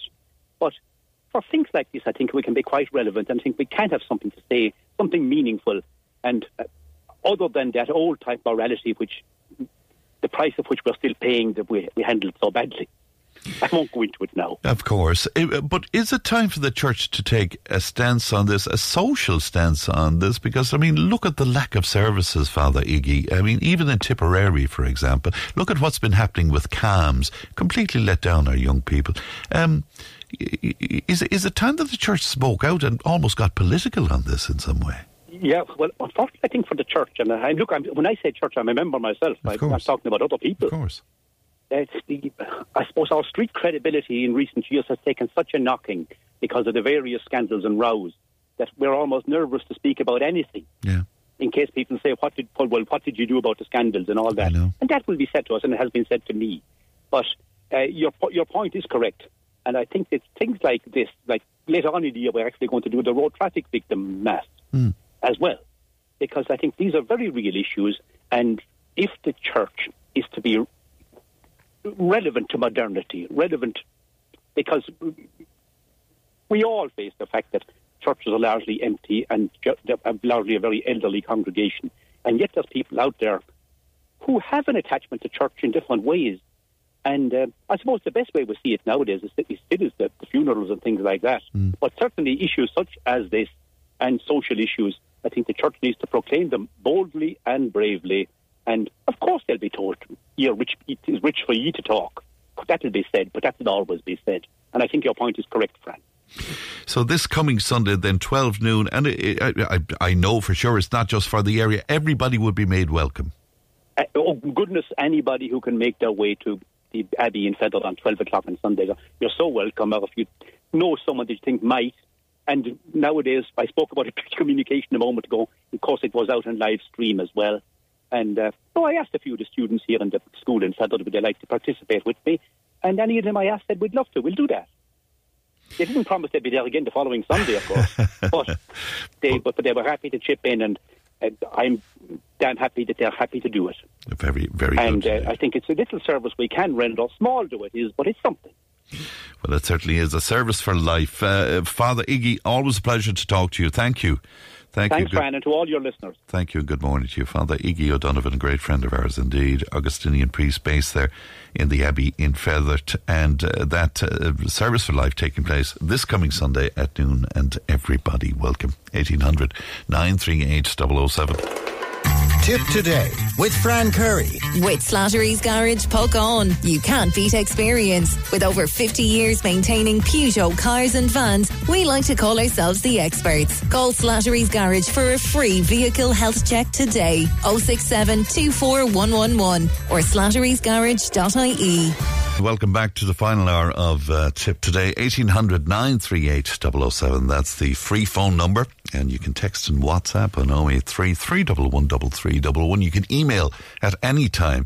And that's tiptoday at tipfm.com. Now, uh, Dr. Anne Marie Eustace Ryan is a gut health expert and a consultant gastroenterologist at Tipperary University Hospital. She's written a book explaining about the power of the microbiome for children. It's a wonderful book, and I'm delighted to say that she's with me in studio. Anne Marie, good morning to you. Good morning, Fran. Thank you very much for having me. Oh, you're very welcome and great to see you as well. It's the most wonderful book. It should be out there, it should be available to every child. Will you tell me about the background to it, though? It's called Bugs of War, Bug of War. Bug of why, War. why did you decide to write this, Henry?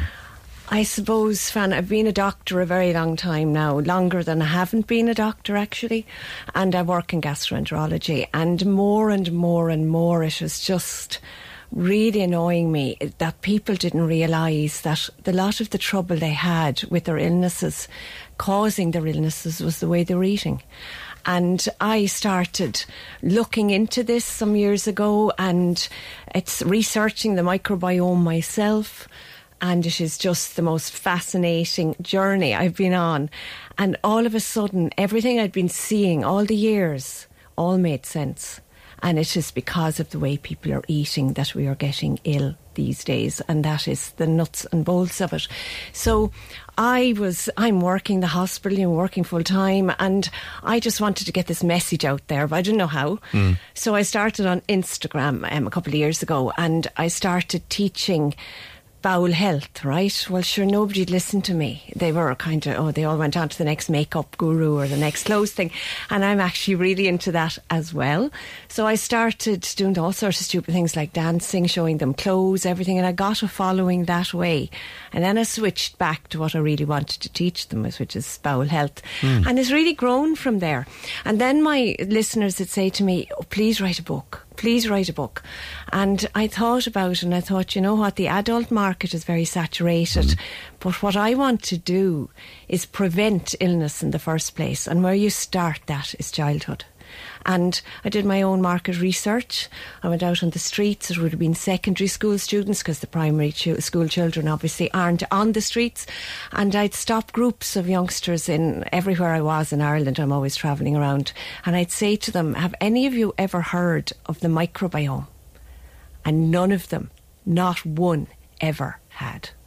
And I said, why not draw, draw, do a book for children to explain to them what the microbiome is so that any child in Ireland that you stop in a decade's time and say, do you know what the microbiome is? The same as they'll know Paris is the capital of France. They'll know what it is and they will relate it.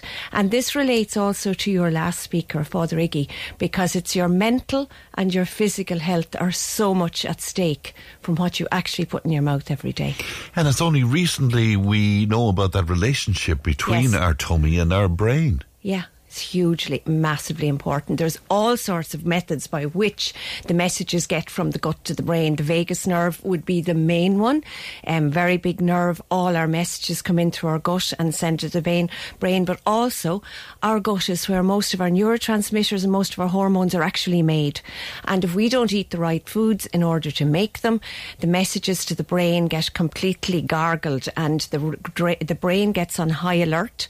And don't forget, the brain is the most important thing in your body. Absolutely. You're made to carry it around. Hmm. So if it's unhappy, it takes all your blood supply and all the attention to make it happy, and the gut flounders. And that's where all this thing like leaky gut, all that starts. And it's an absolute vicious circle that can be absolutely prevented or stopped midway by eating properly. Now, you, you the book is beautiful because it's it's simple. It's for kids, but I learned so much from this that it's just incredible. So uh, adults should be reading it as well. It's it's about basically the two kinds of bugs, Yes, isn't it? It- it- yes. Because you simplify it down t- Yeah, to that. Would you would you tell us about that? I will. I, I firstly have to thank my daughter for thinking of the name because Bug of War was exactly what I wanted, and the t- and my nephew for illustrating it. And I thought if I can simplify, it, there are, Fran, about 100 trillion bugs in your bowel. Okay, so I couldn't put all those on the page, so I just took a representative sample of three in each category: the good ones and the bad ones. And alike in the world, unfortunately, there's good people and bad people. Hmm. There's good bugs and bad bugs.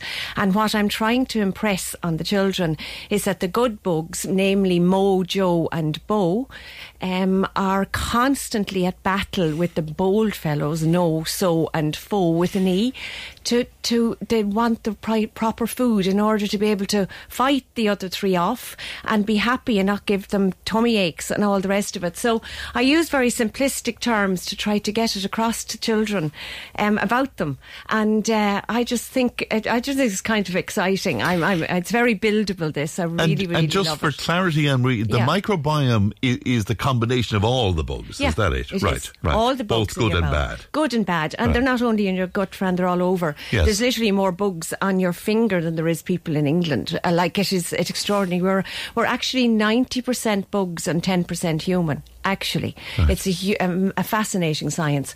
However, in the bowel, there are about 100 trillion bugs or thereabouts, and there are good ones and bad ones. And the good ones basically love fibrous foods and resistant starches, and the bad ones thrive on the saturated fats and the sugars. And it's as simple as that. And unfortunately, since World War II, feeding the masses with CAP reforms, everything, um, the cheap food policy, food has has more and more and more gone into a factory and come out the other end with the fibre taken out and the additives, the emulsifiers, the surfactants, all that added, and the sugar, and we're eating that. We're not eating the basic foods that our grandmother would have recognised as food anymore. And we're getting the modern illnesses, the likes of the autoimmune illnesses. They have increased 300% since the 1950s.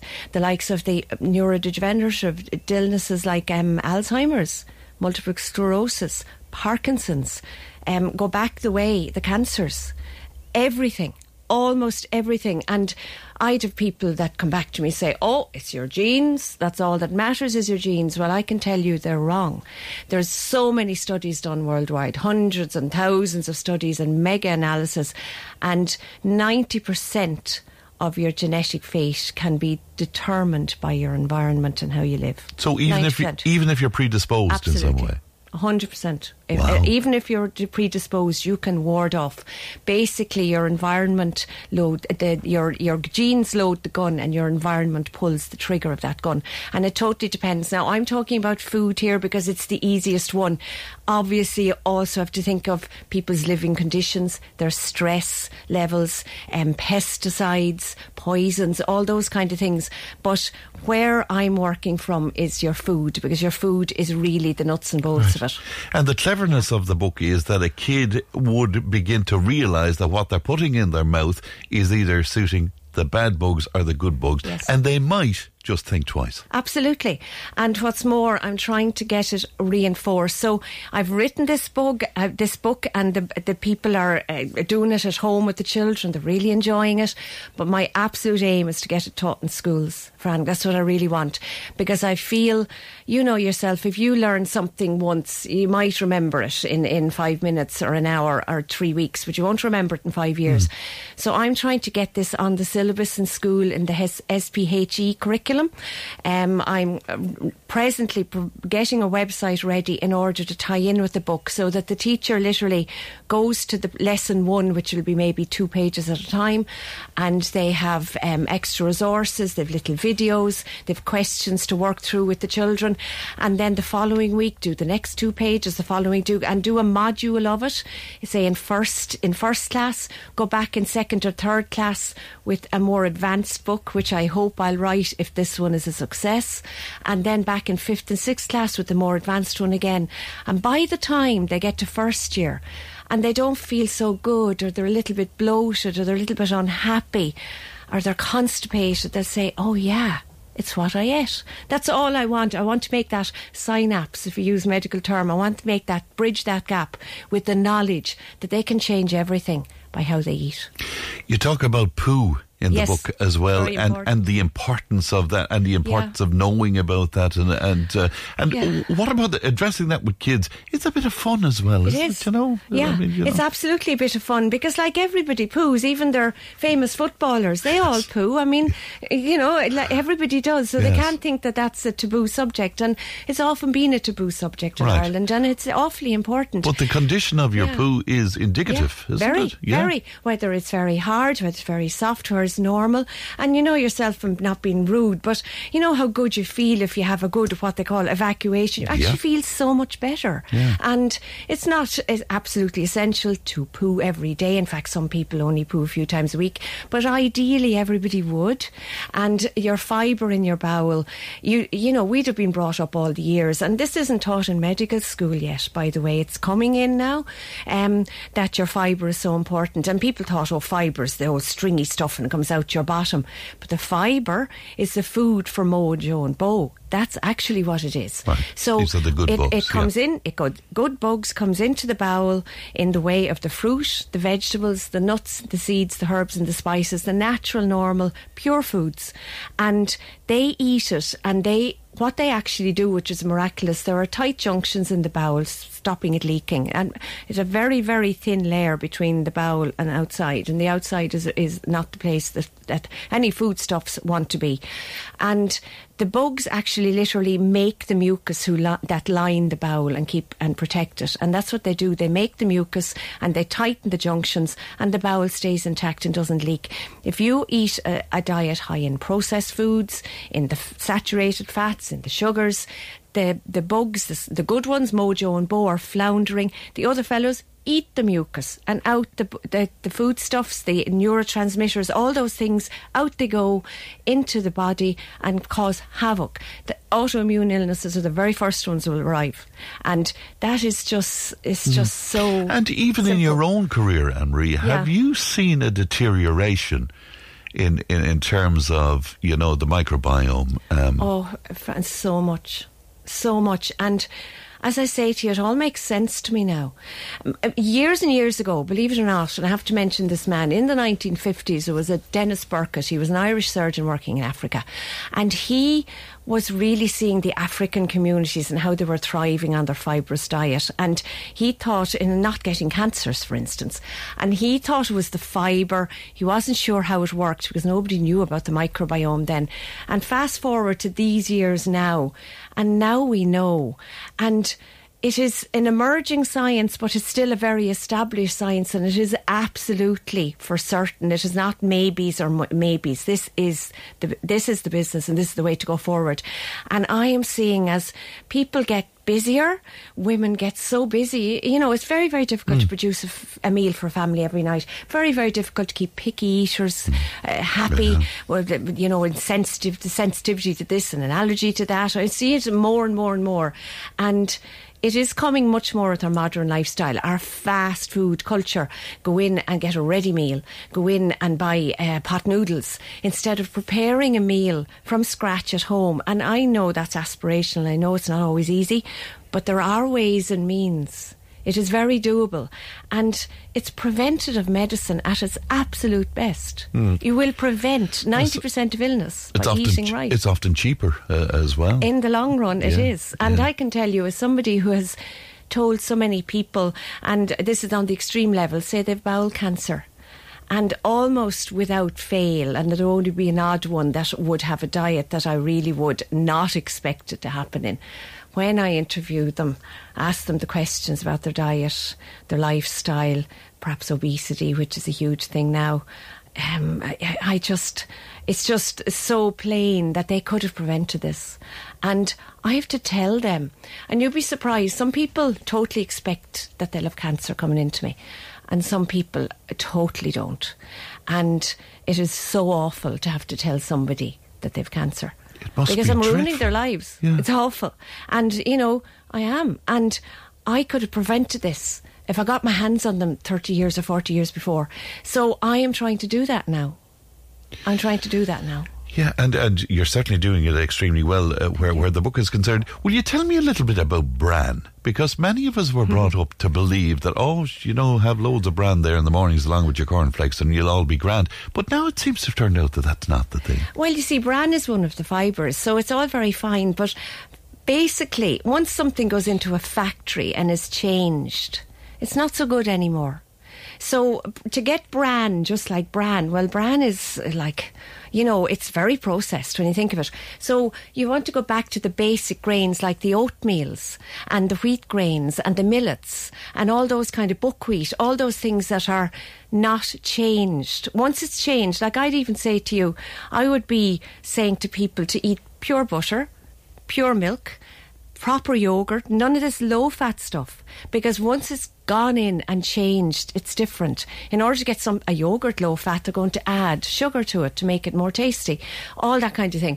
So I, and albeit in small quantities, I'm not telling everybody to go and eat loads of butter on the bread, but just a scrape Mm. of proper, say, Kerrygold butter, so much better for you than eating um, the modern mm, margarine. If you look at the ingredients, and that's another thing I'm trying to get in the book, have the children go and take an interest in food and pick up a thing and look at the ingredients and look at all of them. So bran is a typical thing of that. To get bran in a packet, by God, has gone through rigorous changes. Right, whereas oatmeal hasn't. And if you look at, um, say, the oatmeal that's coming out of Flahavan's, which is organic, Yes. I, it's a no-brainer, really. Those kind of foods. So we're back to your porridge in the mornings. Absolutely. Porridge is brilliant. like as well. Yes. Um, the temptation that's there, and God knows I know about this myself, Anne-Marie, because I have a problem with sweets. Everybody big has. time. But I mean, you go in to buy to pay for your petrol now, and you're Yeah. surrounded by surrounded. We, temptation. it's kind of food porn, Fran. It's everywhere. Everywhere there's ads, there's pictures, there's, uh, you know, it is just surrounding. And you know, at the checkout. Now, I want people to be human too. I'm no angel, uh, but. If you eat the way I recommend, which is a whole food plant based diet with a small amount of meat and that, and I can tell you about that we have time another day, you will change your taste buds to less less um, crave the sweet stuff. You actually will. It's incredible. You can change your your taste buds completely. So that by eating craving this will way. leave you, The will it? craving will go because Mo and Joe and Bo will be in control, not no so and fo. If you can get the balance right in your bowel, they're so happy. Then you're happy and you don't have cravings. Now I would say to you, if I was on death row. The one thing I'd ask for would be a bar of Jerry milk chocolate. I love it. but I have myself trained now that I actually don't crave it. I'll have a piece every day, maybe two pieces. But I won't eat a whole bar. I wouldn't dream of it. I won't want it. And it doesn't make me feel so good anymore anyway, so I don't bother. You should eat dark chocolate, by the way. Dark chocolate is really good for you. Not in a huge quantity, mm. but dark chocolate and a cup of coffee, that's an excellent treat for you and excellent for your microbiome.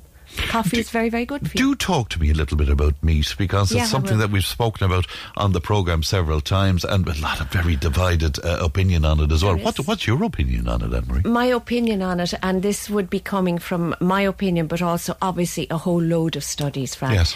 is that red meat is inflammatory to the bowel. There is no doubt about it. It causes. What does that mean now? Well, basically that the heme is probably because of the red, the heme because of it in the blood. It's just causing a reaction in the bowel that isn't so good for Mo and Joe and Bo, basically, and they're not thriving on it. Now, what is awfully important to know in meat is what it, what the the meat you ate, what it ate.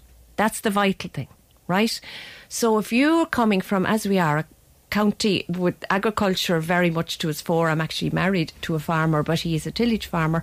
But say a, a cattle farmer, their cows are out in the fields eating grass and they have a relatively okay life. So grass fed beef is okay in moderation. What isn't okay is the processed red meat, and none of us should be eating it. So, salami, chorizo, sausages, I'm afraid. Now, you think of maybe. Everything I love. um, Yeah. Unfortunately, now if you think of pigs, right, and all the pig farmers are going to hate me, but basically, pigs are not out foraging around anymore, are they? They're lying in their own dirt on their sides, getting so fat they actually can't stand up. And you know, to to intensively rear animals like that, you're going to have to use antibiotics and things like that. And I know they are controlled but not controlled maybe the way that we should. And Hmm. really, if you want to eat pork and bacon, it should be actually free range. And the fact that some of this is um, uh, full of antibiotics, wh- what is that doing to us then? Is that Terrible playing into this whole uh, thing Uh, that we're immune to the use of. Yeah. Absolutely. Yeah. And, you know, in the 50s, they realised that giving antibiotics to the animals in America, say, that were intensively reared, was a growth promoter as well. And you know that. So they used antibiotics as growth promoters, as they are, because they interfere with the microbiome in such an extent that people put on weight. And now, then it happened that people were putting on weight eating the meat from the animals who had had antibiotics. And they also were getting resistance to them. It's awfully important awfully important what you're eating, what it is. Don't forget that. So, red meat in moderation. In moderation, I would say to my patients once a week, and I'd say to them, if you have a ham sandwich, that's the once a week to me. And they're not very happy with me, may I tell you, but that's what I would be saying to them. Chicken is better for you because it's a white meat, right? But it is, again, in moderation.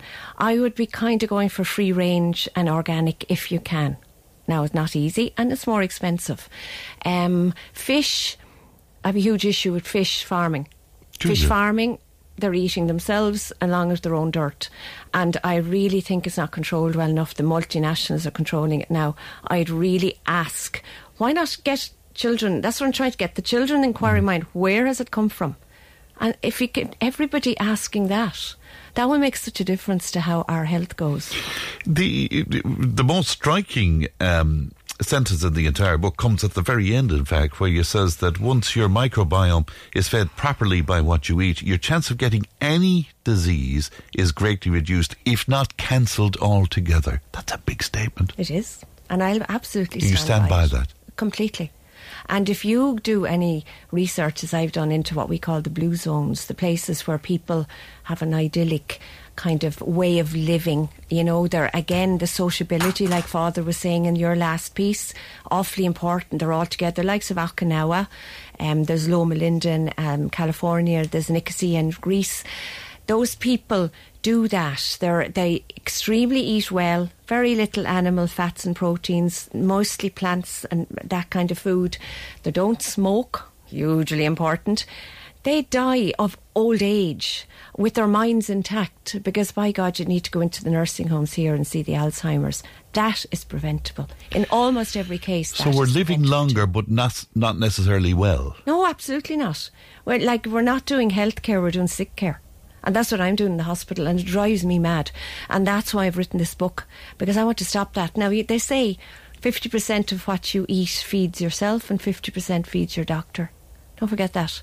And I know I'm doing the doctors out of a job in the future, but I don't care because I hate having to tell people they've chronic illnesses. Like, it is just awful, and it is preventable. Somebody looking for some advice from you, Anne-Marie, Yeah. uh, where where uh, a brand of microbiotics are concerned. Uh, Do you, do you believe in that notice, uh, notion of the microbiotics? No.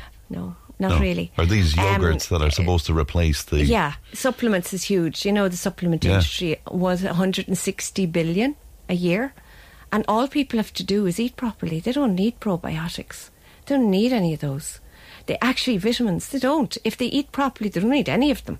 And I'll stand corrected maybe in a few years where they find something really works for something. But at the moment, if you eat properly, you eat the fruit, vegetables, nuts, seed, fibre, preferably organic, eat fermented foods, awfully important for you, the likes of live, natural yogurt, um, you've got all the bugs you need. You don't need probiotics. Right. Why pay But- for them? But there's a whole industry. Oh, I it's mean, a massive, massive, massive and industry. who's who's pushing that? The multinationals. Who's pushing it? The chronic ill health of people. Who's pushing it? All the food that's in packets in the supermarkets. Look at people's trolleys. They laugh at me at work. I say the one place I couldn't work would be on the checkout. I would kill people. I think what? What are are you doing? buying? I've been behind, and now, eh, honestly, you've no idea. I wouldn't be able. I would actually not be able to stop. If, if you're queuing up uh, with somebody, do you, do you feel that urge to say, please I don't? would, please don't. I don't bother"? because I'd be probably I know. belt in the gob. Yeah. And you know yourself, you'd be awfully PC now. The PC brigade are out to get me a lot of the time, but I really don't care because I'm so frustrated, and this is my act Right. to try to change that. And the act is called Bug of Yeah. War. What you eat can help you win. Um, uh, where can we get it? Where, Well, where can we at the pick it moment, it is available only in a few places because I didn't go with a publisher. I didn't go with a publicist. I'm doing this myself, and I'm Yes. working full time. So it's in the in the hospital shop. It's twelve euro. It's in Cannes bookstore in Kilkenny. It's in um, uh, a bookstore in Kil- in um, Galway. Uh, I'll have to think of the name Yeah, of it. no I problem, sent it yeah. up there, but it's hard to get it into places because I ring them up right, and they say send us an email and I never get an answer from the email. So anybody who's out there or any teachers who are out there, please contact me with the view to having a look at this and maybe teaching it in your schools because that's where I really want it. You can also follow me on Instagram. I'm under my name, Dr. Anne Marie Eustace Ryan, and you can order the book from me. I post it to you if they pay by Revolut or PayPal or whatever. Very good so indeed. That's the way. And we, Emma will have all of those details Thank just you. in case you, you miss them. There, a lot of people on to us asking your advice about various oh, different I know. products and stuff. You, that. you, saying if you eat well, you don't need any of this. No. You don't. And I can sort people out. Now, you'll still feel, you'll still find, Fran, that people can do everything right and they still have a bit of a trouble. Yeah. And what I say to them is get a diary. Don't go to any food allergy people or anything. Get a diary, write down exactly what you eat and drink, by the way, um, and see is there a pattern to it? Because almost all of us can be our own kind of um, scientist and see what it is is setting off our bit of bloating or a bit of diarrhea.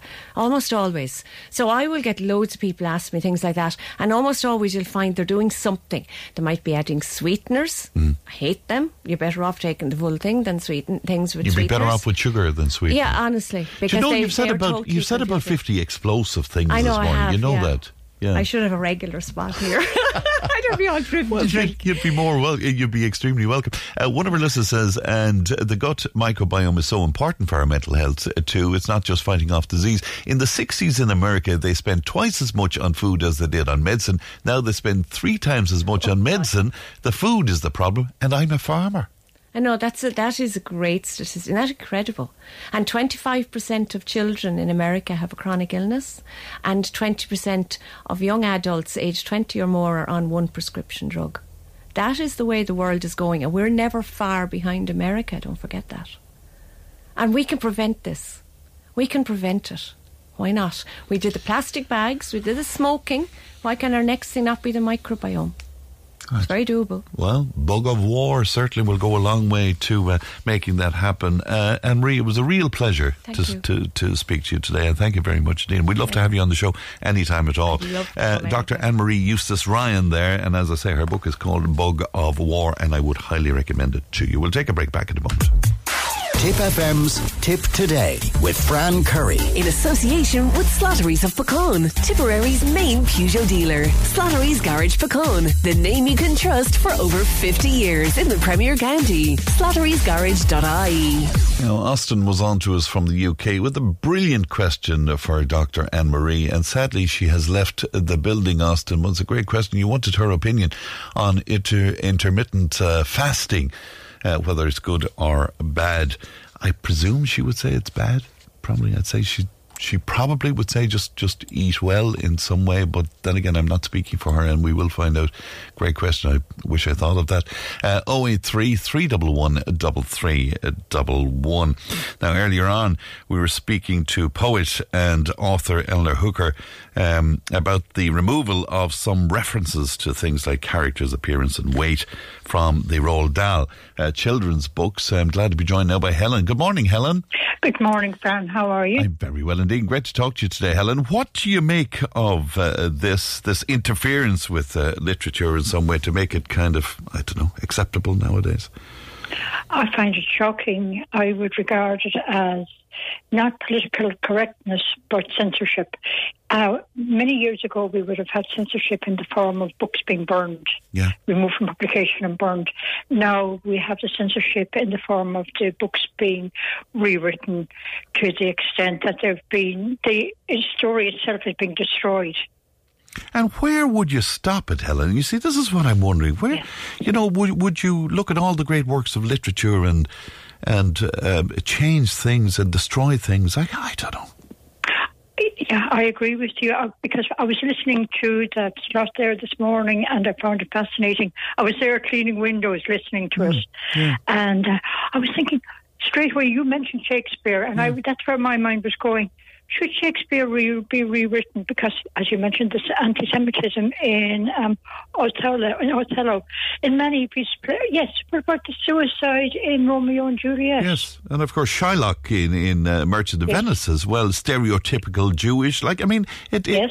it, it, it you know, I, I, I don't know. I, it's uh, it's crazy, isn't it? And then even sometimes it's the words that are used that may not necessarily mean what it's assumed, I mean. And I'm mm. thinking about, um, I think of what, it's not King Lear, it's the one where there's a, a, a line in a fool, a fool, a fool, I met a fool in the forest. And of course, in Shakespearean times, a fool was the courtier, the a, a courtier who was yeah. at the uh, jester yeah. at the elbow of the king yeah. and could was the only one who could make a laugh of the king and not lose his head. Uh, oh, you're making no, a great point. So, I mean, yeah, I see what you mean now. So, the meaning of a word in its time is quite different now. Yes. Yeah. Exactly. Yeah. I think even the word um, gay. Mm. Yeah. Uh, special. Yes. And because now special can be used in, I've heard it used in derogatory terms yeah. about somebody, thinking that's cruel because we do refer to children who have special needs as special but it's, you know, and it's twisted. But let's say 25 years ago, special was a different word. Of course. And the ludicrousness of. Um, it, it, like they wanted to change the word fat to enormous. I mean, uh, as I said to Eleanor, I prefer to be called fat than enormous. You know, so well, you'd wonder about the sanity of this, really. You would, and technically, a person who is carrying excess weight isn't carrying excess flesh; they're actually carrying excess fat. So fat is is far more descriptive of what it is. Enormous is terrible. And also, you know, gender being eliminated with books no longer referring to female characters, for example. You know. Yeah, well, King Lear, goodbye. you know, his three daughters who played those yeah. wonderful parts uh, so that, that's a goodbye. There, that's um, maybe it's, it's well, gentrification. And what's wrong with male, female? Well, they might try and make uh, King Lear gender neutral in some way as well. Can you, can you imagine? crazy. And I actually, I was going to say too that, uh, like, we're all born male, female. Some of us know we're in the wrong body. That's you know, that's a yeah. different, a different currency yeah. altogether and some people are gay. And you see this also in the animal kingdom, except the animals aren't all confused about whether they should be it. Yes, it's you know, it, it's it's it's natural. It's accepted, isn't that what it's about? Yeah. And actually, and in the animal kingdom, uh, my sister had a gay bull. They had to get rid of him because he was no good to them. The poor you know, pet. The poor they only found out when they had another bull in the field next to them. oh my god! Oh my and god. I don't think she was a very pretty size. Oh, god Almighty! Um, yeah, she Didn't they save a gay bull? And wasn't he sort of a, a refugee over in in uh, UK? Uh, they saved his life. They bought him. They didn't want him put down. Anyway, that's just a memory of mine. But uh, are you worried about where all of this will stop, Helen? Is that? I Yes, I am because we have so many wonderful works of literature, and I know Roald Dahl could be incredibly nasty. He was known as Rotten Roll. Yeah, he, he wasn't a nice character, that's for no, sure himself. But his yeah. books are being loved by oh. children, and what damage has it caused? Yeah. It's this, we, yet again, we're bowing, the, the majority are bowing to the minority who are dem- making crazy demands and being listened to because they're the minority, and it's being done in the terms of political correctness. But I see it as censorship, and there is no stopping stopping censorship when it gets in like this, because any book can be it can be rewritten and, And- and it can and be seen as an insult or eh. whatever. Like you know, way back, Agatha Christie was quite correctly if certain things were changed. Hmm. Like there's a book now, it has been renamed again, but I know it went straight. I have the copy, Ten Little Indians. Yes. Now I think you may be aware as the original It- it was title an N-word, the yeah. N-word. Yeah, of course, The N-word, yeah. which I have always found a horrific word anyway. Yes. Yeah. But the book itself wasn't changed completely. And that woman was incredibly uh, racist, She was. Yeah. homophobic. Yeah. Yeah. Uh, oh, sorry, no, she wasn't homophobic because she wrote a book and it involved a, a relationship between two women. Did so it? she Agatha was. Christie? Yeah, I cannot Ah. remember the title of it, but yes, she did. Oh, isn't that interesting? I must certainly uh, look that up. Every few years, I, I, I try and struggle with Ulysses. One of these years, I'm going to finish it. But uh, but my my my latest uh, attempt at it really made me see how anti-Semitic uh, it was. I mean, really, really overtly so. And I'm wondering then, would would they have us rewrite something as great as that then as well? You know. But why why not? Given that they're already interfering with so many other books, Right. when they're crying out and screaming, "Oh, don't teach the children ba ba black sheep." Yeah, I know. And, and that, they think that that whole thing is racist because one for the uh, one for the master, one for the dame, and there's talking about a slave. Now, I don't think that's the origin of the of the the rhyme, but for somebody who was looking for insult, they would perceive it wherever and want it changed. So, where does it stop? Is a very good question. And that's the problem, isn't it? Helen, it was such a pleasure to talk to you today, and thank you so much for your time. Thank you very much, Fran. Take care. Have Thank a good you. day. Good Bye-bye. morning to you. Bye bye to you now. 1800 938 007. Gardening is on the way. Join the conversation in Tipperary. Contact us through Facebook, Twitter, or email tiptoday at tipfm.com. While I remember it, uh, commiserations to Molly O'Connell. She made it all the way to the final of Glór Tíre last night. Now, sadly didn't win, but certainly performed extremely well. And I know she's very grateful to the people of Tipperary for the huge amount of support that she received. Uh, Brian was on to us and he says, I'd suggest uh, that uh, this rewriting issue is our own fault for entering into this PC wokeness nonsense to the point where it's now being preached in schools and colleges. It's an agenda being pushed by NGO organisations like the WEF, and it's time that we pushed back against it, says Brian. All right, it's time for gardening, and delighted to be joined as usual by Ultan Nesbitt of Centenary Home and Garden. Ultan, good morning to you. Good morning, Fran. Great to talk to you today. You're going to begin with talking to us about the lawns and maintenance and the moss on the lawns and all of that because they're in a poor enough state at this point, aren't they? Uh, they are, and even in the last couple of weeks, it's been phenomenal the amount of growth of, of, of um, algae and Yeah. moss i- i- i- in the lawns. So really, um, it, it's a good time to start treating it um, because the, the, the temperature is going to start to rise and, and you're going to get good growth in the, in the next couple of weeks. So uh, really, what I tend to do is because because the lawns it has been quite mild over the winter, but there has been um, a, a significant amount of growth in the lawns. So it's a good idea just to, to keep it maintained, It's just to raise the lawn up high and do a tip mow on the lawn, just to keep the lawn in check and uh, the grass in check. So that, that allows, it, ex- it exposes the moss that's there. Uh, uh, so that you, then you can treat it um, uh, with um, a, a, uh something like a Hygeia, a, a lawn weed feed and killer. This is a, a, a great um, uh, product to use because it'll do uh, the weeds as well as the moss, as well as uh, feed the lawn as well. Now, what I tend to do is, is get a lawn spreader and set it to number three um, and uh, do uh, a dressing of the, the Hygeia weed feeding uh, uh, and lawn fertilizer over the lawn. And that will, again, uh, get rid of any any um, thatch that's on, on, on the lawn of, of moss, um, and also feed the grass that and it helps to up in those kind of patchy areas where the moss has been. Now, with, if you have a very uh, let's say a lot of weeds in the lawn, things like buttercups, dandelions, plantain, um, or even the daisies as well, I would use a thing called uh, dicofar. Now, dicofar is, is a very good product to get rid of any any uh, broadleaf weed that's in your lawn. Um, again, uh, that's quite a good thing to use. Do a tip mow on your lawn. Then three days after mowing, uh, spray with the dicofar, and that will get rid of them. you see the weeds twisting, and contorting uh, within uh, two to three weeks. So again, keep the lawn more high for those two to three weeks, allowing the, the to, to get down to the root system and kill any creeping buttercup, daisies, dandelions, or, or, or, uh, or that that's in your lawn. Now, uh, if your lawn is very yellow now at the moment, or is very um, is, not very green in colour, it's a good idea is to give it a, a Landscape Pro lawn fertilizer. This is a great granulated fertilizer just to green up the lawn. Let's say if you have uh, people coming in the, in next three weeks, you want to have that lovely green sheen on, on, on the lawn. Uh, is used as Landscape Pro lawn fertilizer. Now it's a two to three month uh, slow release fertilizer, and that uh, five kgs will do about 200 metres squared. So it'll do quite a large area, um, and, and it's quite a good lawn fertilizer to use. Now if you have a smaller area, um, let's say almost like a, a, a, a very fine lawn, I would use a, a, liquid lawn fertilizer, and that's quite good. Something called it's an Empathy Supreme Green lawn fertilizer.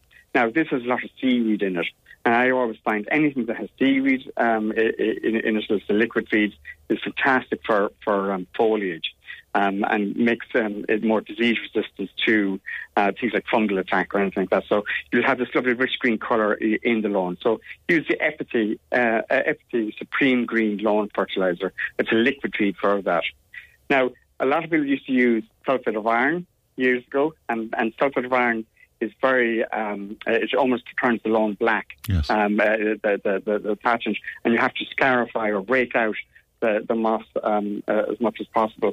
And if you if your lawn is almost spongy with moss, um, you can use sulphate of iron, and that will get right down to the, the, the patch of the, the moss. Uh, but you have to rake that out afterwards. And that takes about uh, three weeks for that to work. You do a dusting of the sulphate of iron over the lawn, um, and that will, will burn off any, any moss that's there. Um, but you do rake it out. And in those patchy areas, sow a number two grade lawn seed in those kind of patchy areas. This is like a utility grade, grade lawn seed, um, and that will germinate quite quickly for you. Uh, do light, light um, uh, dusting of either silica sand or, or even uh, even a, a multi-purpose compost over the seed, and that will germinate quite quickly for you. And so you won't have any patches within your lawn.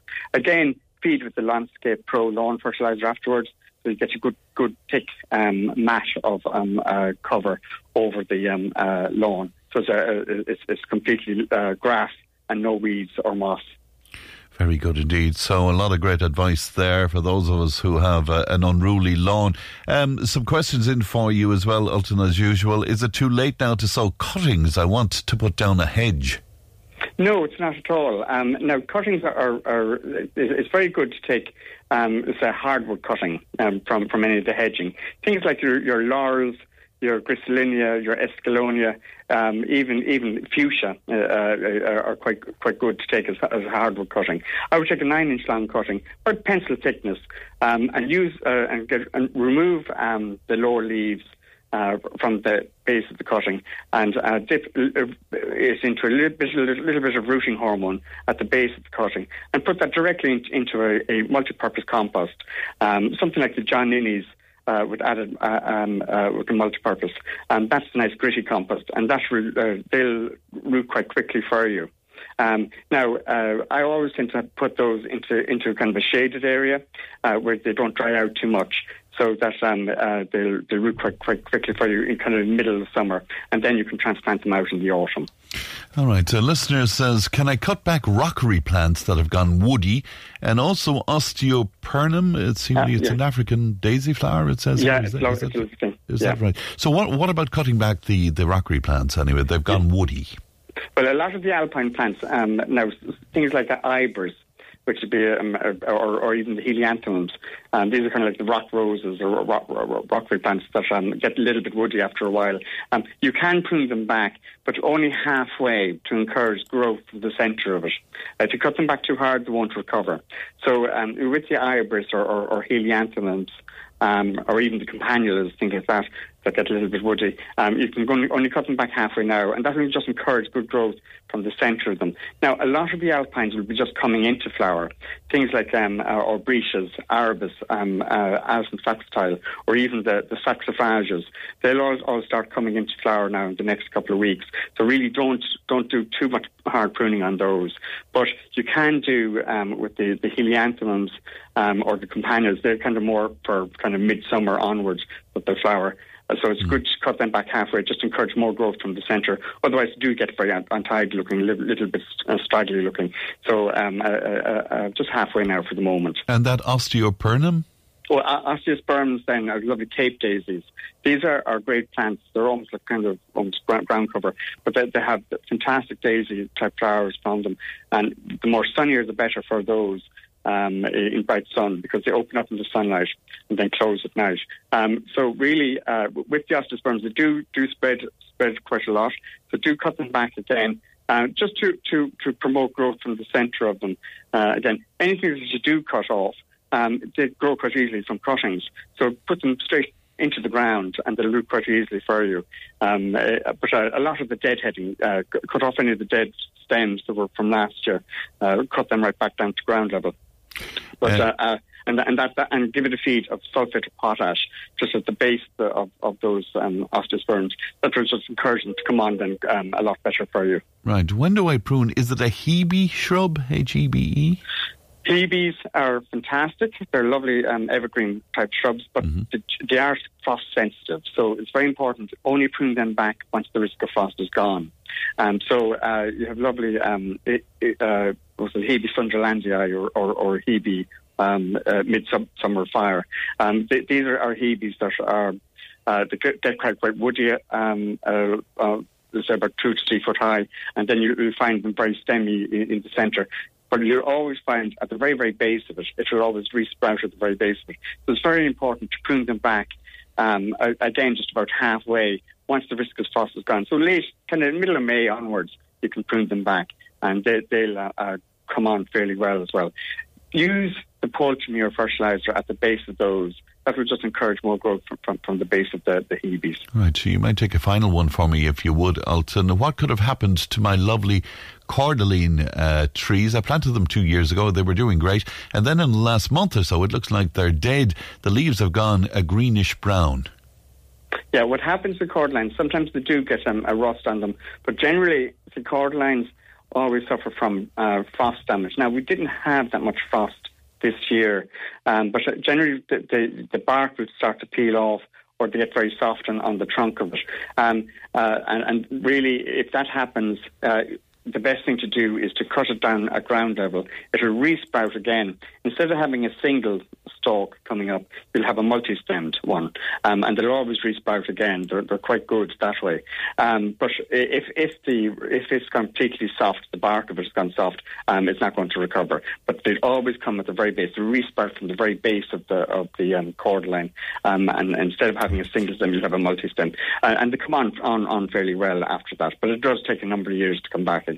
All right. Ultan, always good to talk to you. Thank you. Happy gardening to you. That's Ultan Nesbitt of Centenary Home and Garden. That's it for me. Emma produced. Ali looks after our content. Stephen is on the way to take you back down the time tunnel, and I'll talk to you tomorrow. Look after yourselves, won't you? Bye bye. Tipp Today with Fran Curry. With Slattery's Garage, Puckane. You can't beat experience. With over 50 years maintaining Peugeot cars and vans, we like to call ourselves the experts. Call Slattery's Garage for a free vehicle health check today. 067 24111 or slatterysgarage.ie.